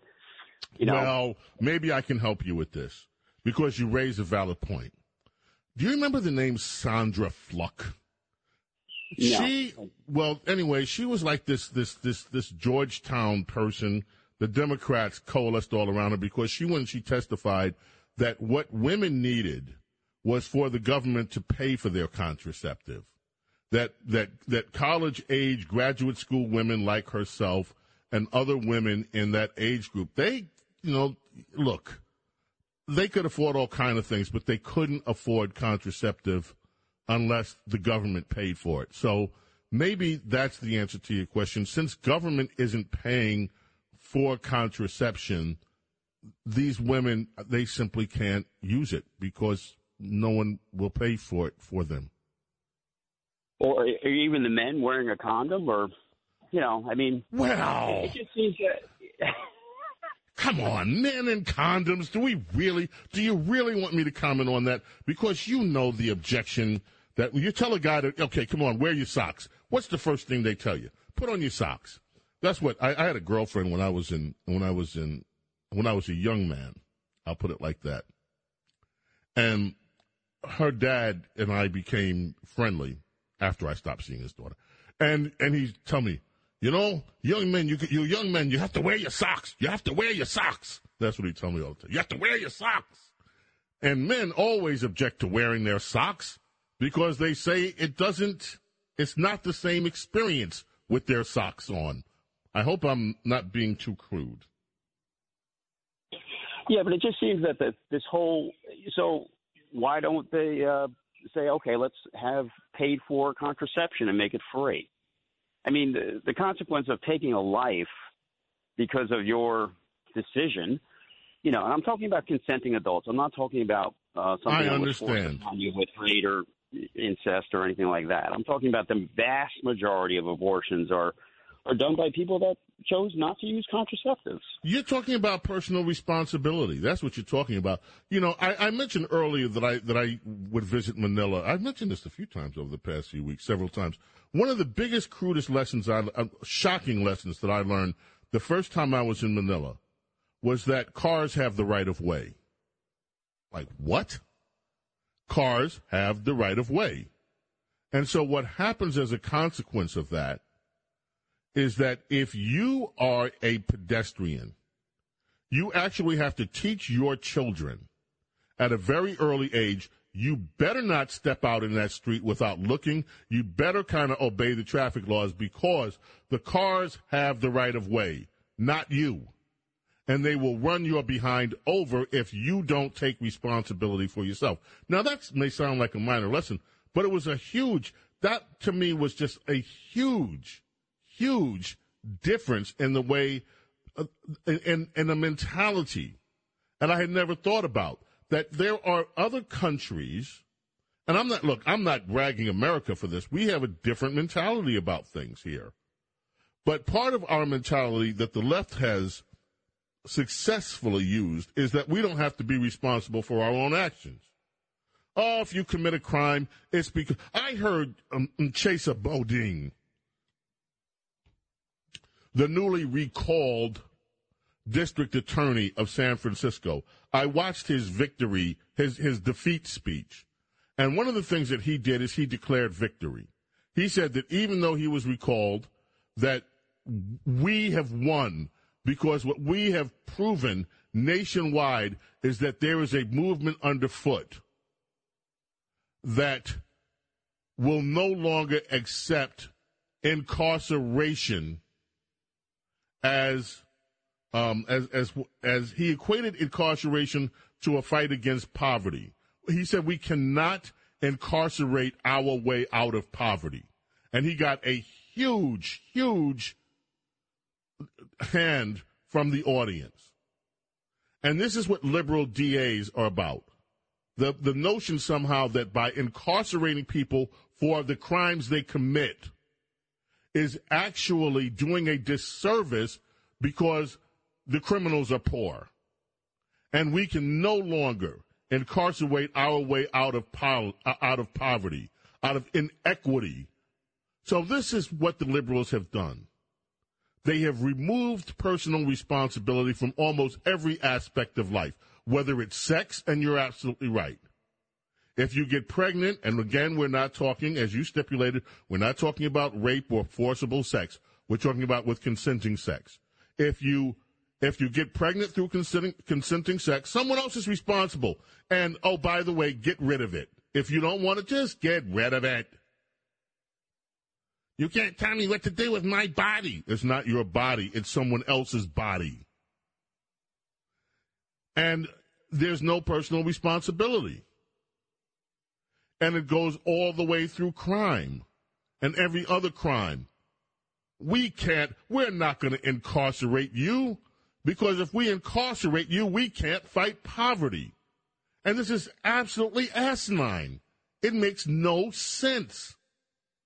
But this is what liberalism and progressivism and socialism is. It defies logic. And it also defies rugged individualism and the notion that men and women are capable of making good decisions for themselves, of taking care of themselves, and have to be responsible for the consequences of their own behavior. It's someone else's problem to face the consequences, not yours. And that is a, an exact, exact point on liberal logic. There is no logic. This is why when Democrats talk about we need a common sense approach to guns, well, that would be fine, except Democrats don't have common sense. And I don't mean that pejoratively.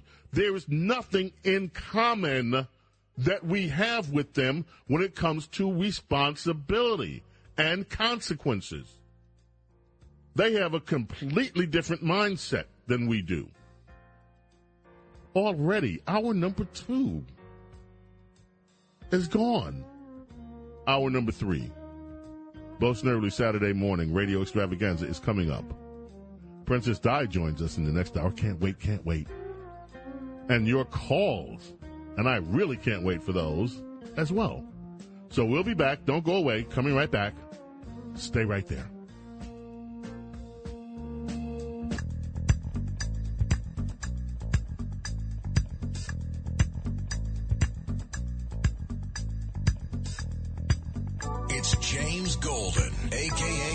Aka Bo Snerdley, on 77 WABC, the crown jewel of American radio. And here we are, our number trio, the third hour of our Saturday morning radio extravaganza. Remember, you can download the WABC app, stream WABC all day, all night, worldwide. All you have to do is hit WABCRadio.com. Also, remember, Larry Kudlow's show comes up right after this. You'll want to keep it here on WABC. Governor Gavin Newsom out in Cali has uh, said that the recall of San Francisco's District Attorney Chesa Boudin was predictable. Although he thought it didn't, get this, he didn't think it deserved the national media attention it got. Really? Really? Yeah, these Soros DAs are getting all kind of, and that's what they are. Look, I'm not one of these people that goes on this Soros, Soros, Soros is the boogeyman for everything in the world. But let's be real. Soros put millions of dollars in electing these socialist leftist DAs, and they have wreaked havoc on America. And now, thankfully, people are seeing that some of them are just incredibly awful, like our very own Alvin Bragg. Uh, Chicago state attorney Kim Foxx. Little home problems there. She's been married, I think, 20 years, they said. Uh, her husband called 911. She uh, was slapping him around, apparently. Little domestic problems there. This is the woman, remember, that uh, did her best to let Jussie Smollett off the hook. And uh, apparently, boy, this was a really humdinger at the house. I hope they're able to work it out. Nobody wants to see couples that stay together a long time have bad problems. Get this. Out in the leftist paradise, paradise of Seattle, where you can see homeless people taking over the town and anarchists and the, the, the, just almost like, like Portland, you can see the, the Antifa types taking over the town. A Seattle police chief had, who displayed Nazi insignia on his office door, the city just gave him, gave him $1.5 million as a settlement. They put him on, on, uh, two weeks of unpaid leave. This guy had made jokes about the Holocaust, had a Nazi insignia on the door. An internal investigation com- uh, uh, uh, concluded Camerzel, that's his name, Derek Camerzel, knew the meaning of the Nazi insignia, insignia he placed above the nameplate on his office door, which was a high, an, an Obergruppenführer, a high official in Hitler's paramilitary SS a detective filed a complaint. He was also overheard joking about the Holocaust. So this guy was put on unpaid leave. They demanded his resignation. And he got himself a lawyer after he was going to be disciplined a second time. And it appeared to be headed for litigation. But instead of litigation, Seattle just said, oh, never mind, we'll give you $1.5 million. We'll make you a millionaire if you quit your job. And this guy's on the police force. Defies logic. Again, this is what I mean. Liberals defy common sense and defy logic. Steve Bannon. Gotta love Steve.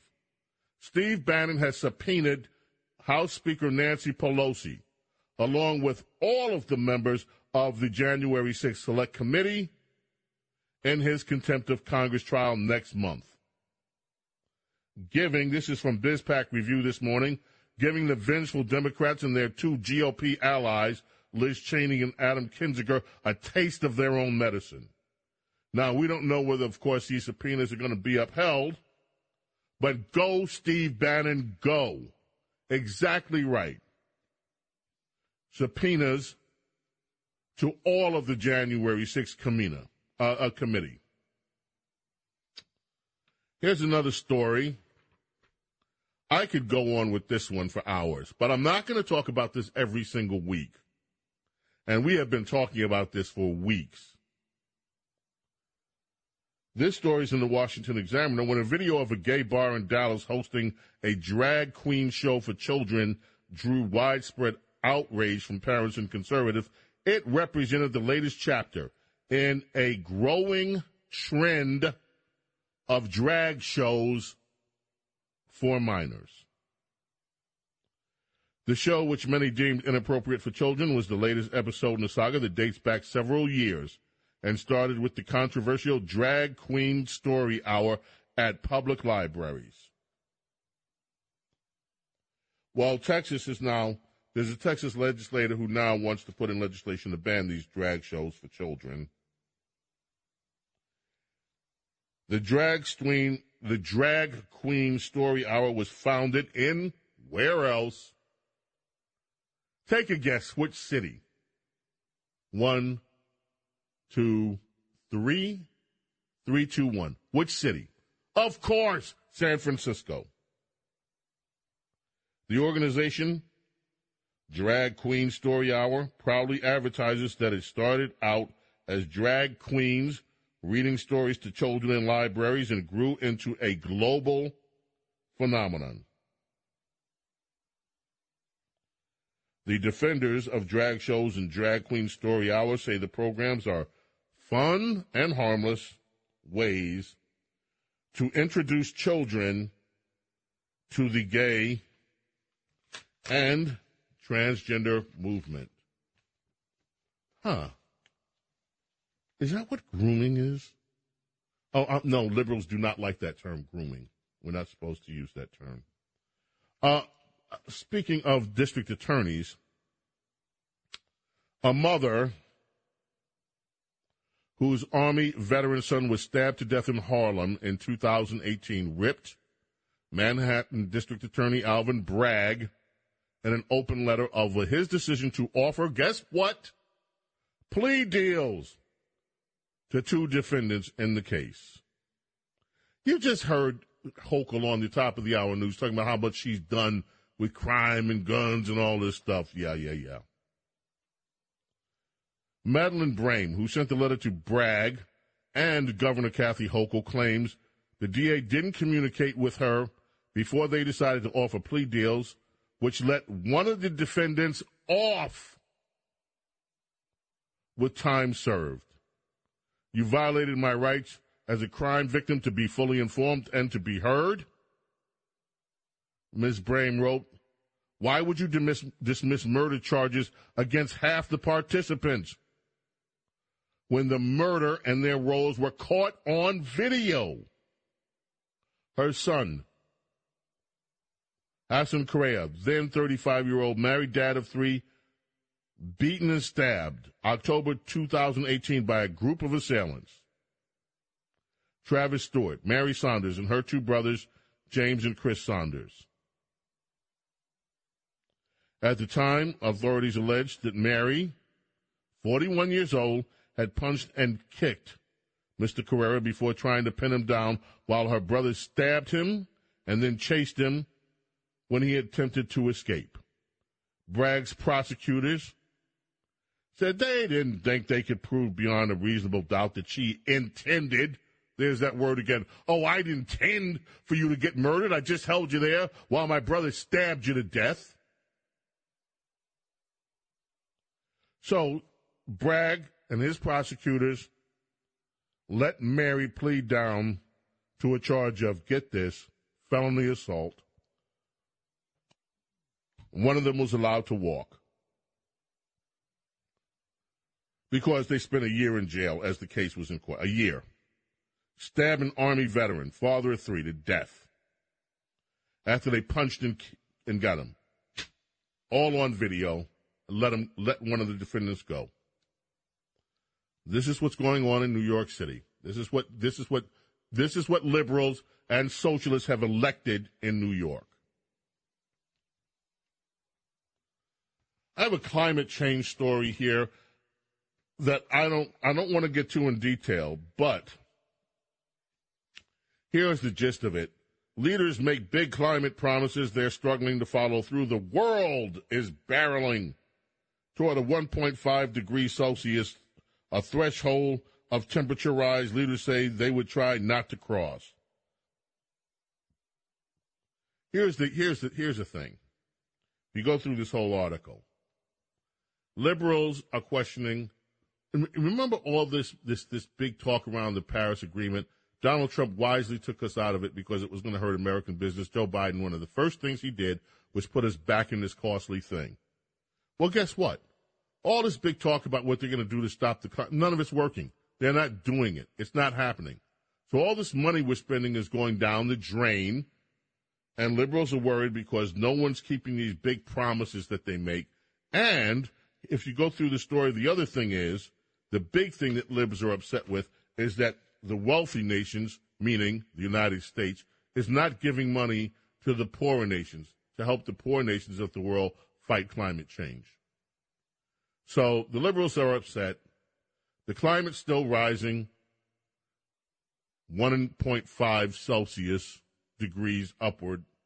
It's not supposed to because they made all these big promises and now nothing's happening. Tisk, tisk, tisk. There is a story in the Los Angeles Times today that is interesting. Not going to have enough time to go through it, but it is about the celebrity star studded school in Los Angeles in Brentwood that is now being sued for its racially divisive anti Semitic curriculum that was put in place after the George Floyd killing without parents' knowledge. This is happening, these kind of things, in schools all around the country and coming to light. It is just amazing. Let us take a break. 800 848 WABC. 800 848 9222.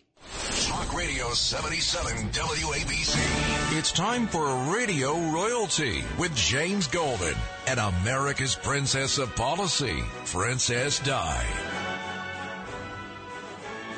That's right, ladies and gentlemen.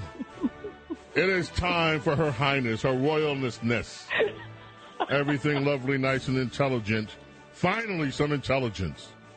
Because I've just been ranting and raving out of my mind today. Finally, the voice of reason pops up, and it is our very own. Speaking of pop, we got news on pops today. It's our very oh, own yeah. Princess of Policy. Yes, yes. Princess Di. Welcome, Princess Di. How are you? I am so happy to speak with you, Sir James. I always love that intro. it's just so enjoyable. Yeah, me too. I love it too. Listen, your president, Joe Your Biden, president. got heated. Speaking about foreign shipping companies yesterday, he's frustrated. He says he wants to pop somebody. I have to admit to you, a lot of us elected officials have been in office for a while. Every once in a while, something you learn makes you viscerally angry. Like if you had the person in front of you, you'd want to pop them. Well, he, he, he wants to pop shipping moguls because they've raised their prices. And Joe Biden doesn't like shipping moguls raising their prices. And now he wants to pop them. He wants to take them out and do what he did to corn pop. He wants to pop them. He wants to corn pop the shipping moguls. he was a bad dude. He's Now, a really bad dude. you know, Joe Biden. He had chains. He had chains, and he came up. He saw me. He saw them little black kids rubbing the hair on my legs, and he was Oh, like, yeah. "What are you? Do-? Hey, it's not me." Joe Biden talked about black kids r- rubbing the hairs on his legs. I know it's so weird, very freaky and creepy. Yeah, but and then he wanted to pop corn pop because corn pop had chains. And now he wants to go pop some shipping moguls. And he doesn't want to send his kid to those jungle schools either while I'm at it. Oh man, oh man. Well, you know, and all I them think- Indians in the 7 Eleven store. Because you know, you got to be an Indian if you own a 7 Eleven store. you have to have a slight Indian accent. You have to have an quote. Indian accent. and you have to be clean and articulate, like Obama. Finally, we got a clean and articulate one. That's what Joe Biden did say about Obama. All this stuff is just, I'm just having a Joe Biden moment here. Why, I'm channeling Joe. I don't want my kids going to them jungle schools with them jungle kids, with them jungle people. And Them little black kids like to rub the hair on my legs. I don't know why they like to, ri- to rub the hair on my legs.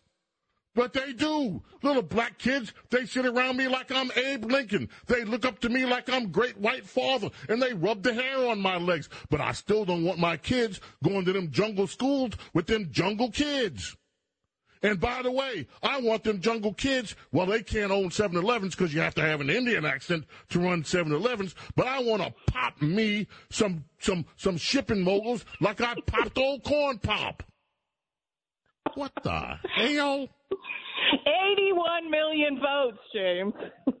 81 million votes. Okay, well, the latest bad guy in Joe Biden's world are these anonymous shipping moguls, which he suddenly came up with. As he said, every once in a while, something you learn makes you viscerally ang- angry. So he, he just learned about the shipping world, apparently, that there are shipping moguls. And he says, this is his quote, after he said he wanted to pop these moguls. There are nine major ocean line shipping companies that ship from Asia to the United States. Nine. They formed three consortium. These companies have raised their prices by as much as a thousand percent. So nine companies formed three. First of all, as a as a language person, the plural of consortium is consortia. So you can't have three consortium. But I leave that aside. No one else notices these things. okay. But he has gone from blaming Republicans to blaming Putin, and then now all of a sudden he's trying to aim the anger of the American people at the, these shadowy shipping companies because his own transportation secretary hasn't untangled the supply chain problem at all, has made Well, it worse.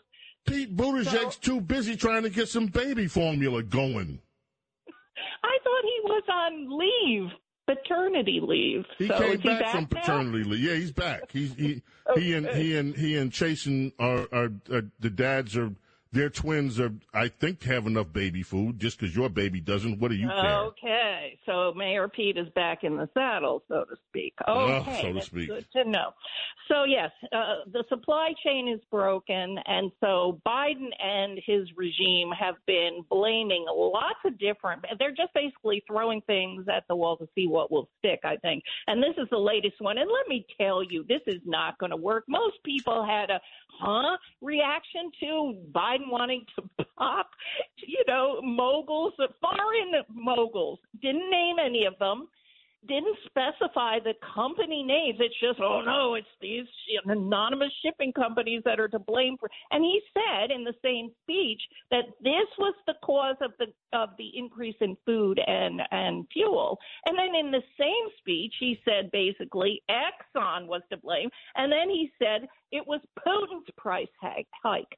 So he he is so confused. He's just, as I say, a little bit, I think, stunned by the numbers. Uh, inflation, as you had mentioned, yeah, let's talk about that.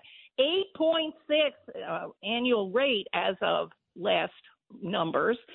And uh, Moody's Analytics and analyzed that. That's $460 more per month for every American.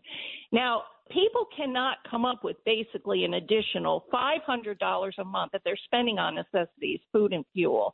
So this is why people are just upset and of course blaming uh, Biden for his policies because that's what's causing it. So he's trying to redirect the anger elsewhere and it is not going to work.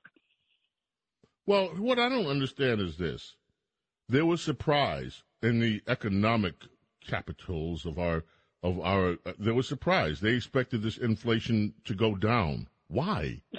What has the Biden Well, administration done to drive it?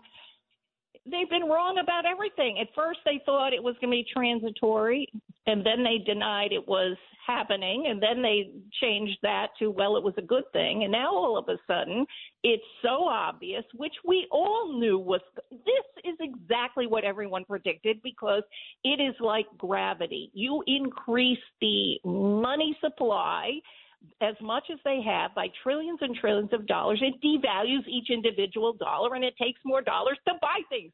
This is like a law of economics. And so when Biden started doing this, you know, trillions of dollars of additional dollars, everyone said this is going to cause terrible inflation. And the fact that they did not react for so long has now made this a a domino effect problem that is not that genie is not going to go back into the bottle without terrible pain for the American people. And yet, I just read this morning Politico's analysis calling it a vibe recession, V I B E. It's just bad vibes. That this is it's just people are upset for no reason. We are in a recession in vibe only. The Fed targets vibes, which is a problem, but this is just bad feelings that American people is going to cause an uh, upcoming problem. But it, there is no economic problem because unemployment is good, job openings are good, consumer demand is good, the economy is red hot. This is according to Politico. So it is a mystery, and Biden has said the same thing how great the American economy is. It is a mystery to the uh, regime and to the media why people are so upset about yeah the gas prices are uh, going up a little bit but it's not a big deal because everything else is wonderful so well, they are I don't know. I heard Biden's. I I heard that that that new spokesperson for uh, for Biden, the one in the Oh, White House. That that poor girl. That she just. Oh. She's Let me above. tell you, she's adorable. She is very cute. She's a very attractive, pretty person, and I feel for her because it seems she is out of her depth. She's floundering. I don't care how. how they, they ask her a question. This she's obviously she doesn't. She, well, anyway, okay. I'm not going to pick on the girl, but I'm going to tell you something. I wonder how long she's going to last because boy, they are just beating her up on a daily basis. And I mean, this is Well, a friendly.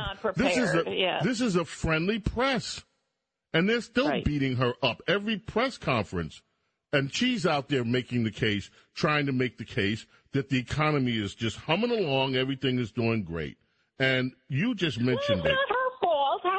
How is it her fault? Because that is the line of her boss, and that is her job: is to go out there and sell the uh, positions of the Biden regime. And so they give her a bad hand. I mean, as I said, I really feel for her because she's young and she's clearly talented in some ways. But What ways? How? She's not talented. She's a political hack. What are you talking about? She's talented. The only thing she sits up there and does is try to make excuses, and none of them work. Talented. Well, as I say, she was sent out there with these things to say, and the fact that it's not working, you know, it's hitting reality, and so they've they've kind of made her a sacrificial lamb, which is unfortunate. Okay, let's go to this story that I could not decipher for the life of me. And this is why I turn to you, because there are sometimes Okay. I read things, Diana, they make absolutely no sense to my brain. The words, and I'm not kidding. I read this stuff and I get lost. I'm like, what are they, what does this mean? So there was a story in, which was it? The New York Times New today. York Times. what the supporters of gun rights mean when they talk about evil. That would be me because I talk about evil all the time. And this thing went off into Christian theology and how uh, what I got from is that Christians talk about evil, but they don't really know what they're talking about. I'm like, what the? What? What I know, this? when we turn to when we want to know what is the Christian position on anything, we immediately turn to the New York Times, don't we?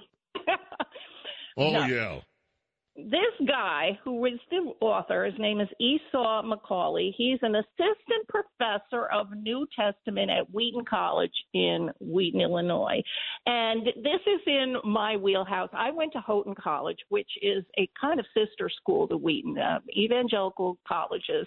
And they are part of a Christian college consortium, to use that word. And so I am familiar basically with the environment he's writing for. But the reason the New York Times put him in is because he is scolding Christians for not d- doing Christianity correctly, because in his view, and according to his liberal point of view, that, you know, all Christians should embrace gun control. And that's the position he's writing from. He basically acknowledges that um, there are three sources of evil. It's a long theological discussion the world, the flesh, and the devil. And he thinks Christians get it wrong because they take seriously Jesus's comment, and I he has it in there, so I'm going to read that. For out of the heart come evil thoughts, murder, adultery, sexual immorality, theft, false testimony, and slander. These are what defile a person, Jesus said. And so then Esau McCauley spends the rest of this essay saying Jesus is wrong because really it's society that is evil, and he cites American society being evil due to slavery. And so he says basically people who believe that murder starts in an evil heart have a deficient doctrine of sin and evil. It limits to the individual. They recognize only one source of sin, the heart. And so he's arguing with Jesus here, which of course he would not acknowledge. But he started with that quote, so I am pointing it out. And then basically ends up saying, he quotes another Bible verse if anyone knows the good they ought to do and doesn't do it, it is sin. And he's basically saying Christians know that gun control is good and we should do it. And so if we do not embrace gun control, we are sinning. So that is basically Why is it the, the only time the New York Times seems to talk about Christians is to bash them? and to use uh, Christian uh, scripture to bash them over the head and and tell them they need to embrace a liberal position. And so, of course, I I have to say I I like this guy in one way. He has written a book called Josie Johnson's Hair and the Holy Spirit. It's a new book. It's a uh, children's book, and it is a. He talks about his own daughters. It's based on his own daughters. He's African American, and how, you know, it was a teaching tool to how why the Holy Spirit, why God loves everybody and values everybody, which I think is a wonderful book. It's a beautiful story, and I think he should stick to writing children's books. Well, I couldn't agree with you more, and I'm glad you explained that piece to me because I was just shaking my head. At some point, I just put it down. I said, okay, I'm going to turn this one over to Diane and have her explain it because I can't. So I do appreciate it. As always, Princess Di, an honor and a pleasure for us to have you here on Bo Snerdley's Saturday morning radio extravaganza, and we'll look forward to hearing from you next week. Always wonderful to talk to you, Sir James. Thank you much, ladies and gentlemen. Stay with us. Your calls coming up 800 848 WABC, 800 848 9222. Coming back right after this. Talk Radio 77 WABC. Knows politics and so much more. A true connection to real New York on 77 WABC. Yeah, this is a James request. I asked Diego if we had this. Lynyrd Skynyrd, Sweet Home, Alabama. I don't know why I love this song so much, but I do.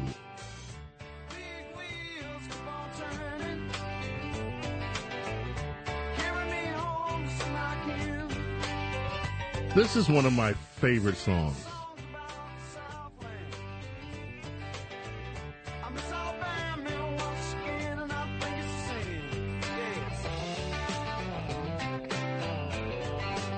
Sweet Home, Alabama. On WABC Talk Radio 77 in New York. Uh, speaking of the Southland, there's going to be a primary on Tuesday in South Carolina. And one of the people running is Tom Rice. He's a congressman. He's one of the 10 RINOs that voted to impeach President Trump in that second farcical impeachment. Now, Mr. Rice, and this is what I want to ask you all. Mr. Rice says he's a pro business conservative. And by the way, I don't doubt that he has some conservative tendencies. He says he's a self proclaimed Chamber of Commerce Republicans. To me, that's a red flag because the Chamber of Commerce isn't what it used to be. And in fact, if you want to know why we still have an immigration mess, you can look to the Chamber of Commerce as one of the reasons.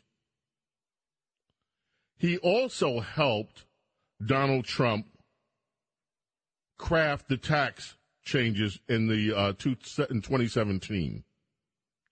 But he says, this is what Mr. Rice says today. of Donald Trump. He says Donald Trump is the past. Rice says he hopes that Donald Trump doesn't run again. And I think if he does run again, he hurts the Republican Party. We desperately need somebody who's going to bring people together, and he says Donald Trump is not that guy. Now, I couldn't disagree more with that. We're never Donald Trump is never going to bring liberals. The hardcore Trump haters will never, ever, ever support Donald Trump. The RINOs, like Liz Cheney, will never support Donald Trump. But there are so many people in this country that wanted a second term of Donald Trump because of the things that he did, not the things that he said, the things that he did. As I pointed out earlier, we have been arguing about guns and gun control. We've been arguing about abortion for almost half a century. We are finally seeing some legislation, or not legislation, we're finally at the point where we may have dramatic change on both of those issues thanks to the Supreme Court. The Supreme Court makeup would not be what it is without two people. One is the turtle, and I know there are a lot of objections in our party for the turtle. That's, by the way, the nickname that Rush gave him. Senate Minority Leader Mitch McConnell. But the other is Donald Trump. Donald Trump ran on. One of his campaign promises was that he would only nominate conservatives to the court that believed in the Constitution. He did. And as a result of this, if you listen to Jacqueline Carl at the top of the hour, she talked about the DHS um, uh, assessment now that we might have more violence in the country after Roe v. Wade is if it is repealed. Yes, the left is going out of their mind. They have, even after this assassination attempt against Justice Kavanaugh, they have now doxed Justice Amy Coney Barrett. They've told their followers where her children go to school, the church that she goes to. It's almost as if the left is is I, I hate to say this, but it is almost as if they are doing everything they can to bring their crazies out in the uh, hope in the hopes that something really bad happens here. And so I can understand people thinking, well, there could be violence from these lefties.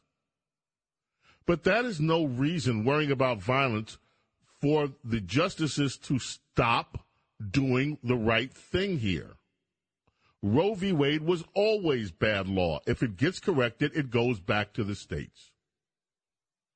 What is happening with this New York gun case is important because what it affects is law abiding people. The criminals are going to do what criminals do, and we need to contain the criminal element in our society. But we need to stop punishing law abiding American citizens. And if we ever, ever get real, we had a ruling about the border from DHS. I didn't mention it today because it is, it's a little bit in the weeds. But basically it says the ruling from DHS, it was from a judge, that DHS cannot keep allowing border officials to use quote unquote discretion. They actually have to follow the law when it comes to what's going on at the border. There's a long way to go with this. But Donald Trump is the reason that we are here. And so, Mr. Rice, the self proclaimed Chamber of Commerce Republican, who is facing a primary challenge, we'll see if he prevails. But I don't think that he's right when he said that Donald Trump will hurt the Republican Party if he runs again. I'll take a quick call that I just saw come in. And that's from London. And is that London, Ontario, or London? Is that is that where this call's coming from? Anyway, Lenny, I just saw your call come in, Lenny, and I I read the subject line. And I said, "Oh, I got to take this call. I don't want you to go away." Lenny, welcome. How are you, Lenny? Good, good, good. I I I, I started listening to your uh, your radio show last month, and I really enjoy uh, your radio station. I got a shortwave radio, and I get you through pretty clear. So, and I really enjoy Curtis and uh, what's his name, uh, Frank Morano. Oh yeah, yeah, yeah. The other side of midnight with Frank Morano. Yeah, man, them two guys are man. They, they they do a they do a really good job. You know, they uh they, they certainly hey they they were fit they, they were fit to talk on the radio. I'll tell you that. mm-hmm. And, So, uh, are you really calling from it. London, Ontario? Yeah, yeah, yeah, yeah. Okay, so Lenny, what is the point you'd like to make with us this morning? Well, uh, the thing is, you know, is uh, the the gun situation is bad over there, and uh, I don't think they'll ever uh, get rid of the guns, no matter what they do. I think it's just going to be the same old, same old. And uh, and like I said, uh, uh, like I told your caller there, a only the people in the military should have guns. Police officers should have guns. And uh, if you're going hunting, well, that's that's good too. And I think that's the only that's the only people that should be able to have guns. Uh, So- like I said, hmm So your view is that we Americans are way too lax with guns because in this country, citizens have the right to bear arms, and you don't think that that's correct. Only the police, hunters, and who, what was the other group you said? The police, the hunters, and and one other group you and the military should be allowed to have guns. And uh, and like I said, you know, uh, uh, uh, hey, why have a gun? Go out and have some fun. But I guess you know that's the way the American society is. They, you know, they, they, they they're they're you know they're, they're allowed to bear arms. I understand that. And I guess you know it's never you know it's never going to probably change because it's uh it's there's just too many guns in the United States and it's never going to go away. That's the way I look at it. You know. Well, here's the way I look at it, Lenny. Criminals, no matter what you say, will always have guns. The criminals, the people that don't want to break the, the people that don't care about the law. I mean, people commit murder. You know, murder is against the law, Lenny. People are not supposed to do that. Yeah, yeah, yeah. It's, They do it anyway. And so here's what we have in America. We have this thing called freedom here. You're Justin Trudeau. Many of us shake our heads where, where Justin Trudeau can just say, okay, that's it. No more guns. And all you guys just bend over, grab the ankles and say, okay. That would never happen here because because we our constitution allows us to have guns. And you know one of the things that happens because of that, and I've I've said this any number of times, maybe you heard me, because of that, there is never an evil nation on the face of this earth that would dare try to occupy the United States. There are 300 million guns in this country, most of them in the hands of law abiding citizens. People that do not break the law, people who follow the law. And it would never happen in this country what has happened in other nations, where an opposing army can just march in and do a blitzkrieg and own you in a week or two. Would never happen here. And it, because we have this amazing document in our Constitution, and by the way, if it weren't for the average person, the farmers, the people that make the country work having guns, we would have never been able to declare our freedom from England. So, I mean, we have a difference of opinion. I mean, I respect your opinion. I'm just thankful that I'm an American citizen and I don't live in a place where a, the, the, a, a toy prime minister, a boy prime minister can just say, okay, that's it, no more guns. And guns have never been a really big problem in Canada. But he just says, okay, no more guns, and all you guys just say, okay. I don't understand that, Lenny. I'll give you the final word.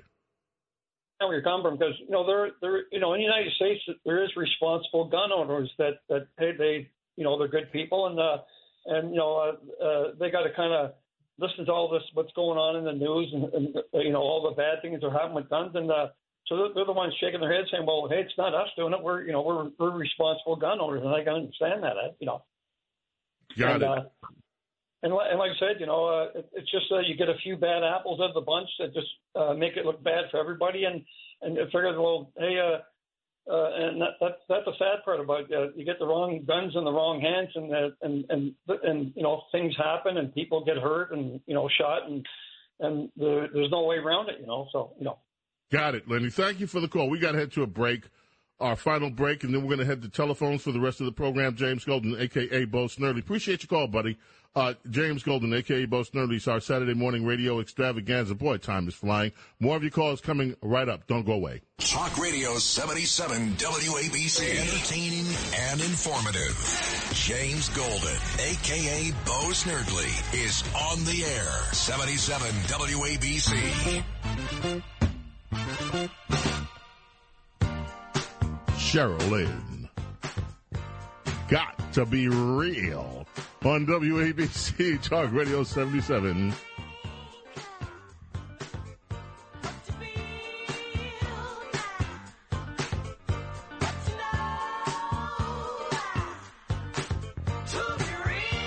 That's right, baby. To be real, this was a number one hit for Cheryl. Ralph in New Jersey, welcome. You're on Bo Snerdley's Saturday morning radio extravaganza. How are you, Ralph? I'm I'm fine, thank you, James. Uh, uh, well, you know this uh, whole spectacle or uh, you know sideshow called the January 6th hearing. Uh, what is the whole point of this, and what are we getting out of this? We know that this is a diversion, but this is also a to distract about the real issue of the day, which is the, the economic squeeze that is being brought about by the Biden inflation. There's no one to blame for this whole th- thing that's going on with our economy but Biden. Okay? He can point the p- finger of blame here, there, everywhere, but he is the one solely responsible for this whole thing. All right? Ralph, I think, my man, I think you have nailed it. And it is a distraction. And by the way, this is why I said earlier the American people, as far as I'm concerned, are not going to buy this. They had hoped that maybe this would turn the tide on what they fear the tsunami that is coming in in uh, in November. I don't think it will. Let us quickly go and thank you for the call. Time's running out. Let us go quickly to Anthony in Morris County, New Jersey. Anthony, thanks for calling. What's on your mind this morning? Well, thanks for taking my call, James. James, I have a pet, maybe not so much a pet peeve about the term uh, illegal immigrant. You know, Michael Savage said, change the language, change the culture. It's an oxymoron. Uh, there's no such thing as an illegal immigrant. Immigrant is a lawful permanent admission to the United States, like my grandmother and grandfather.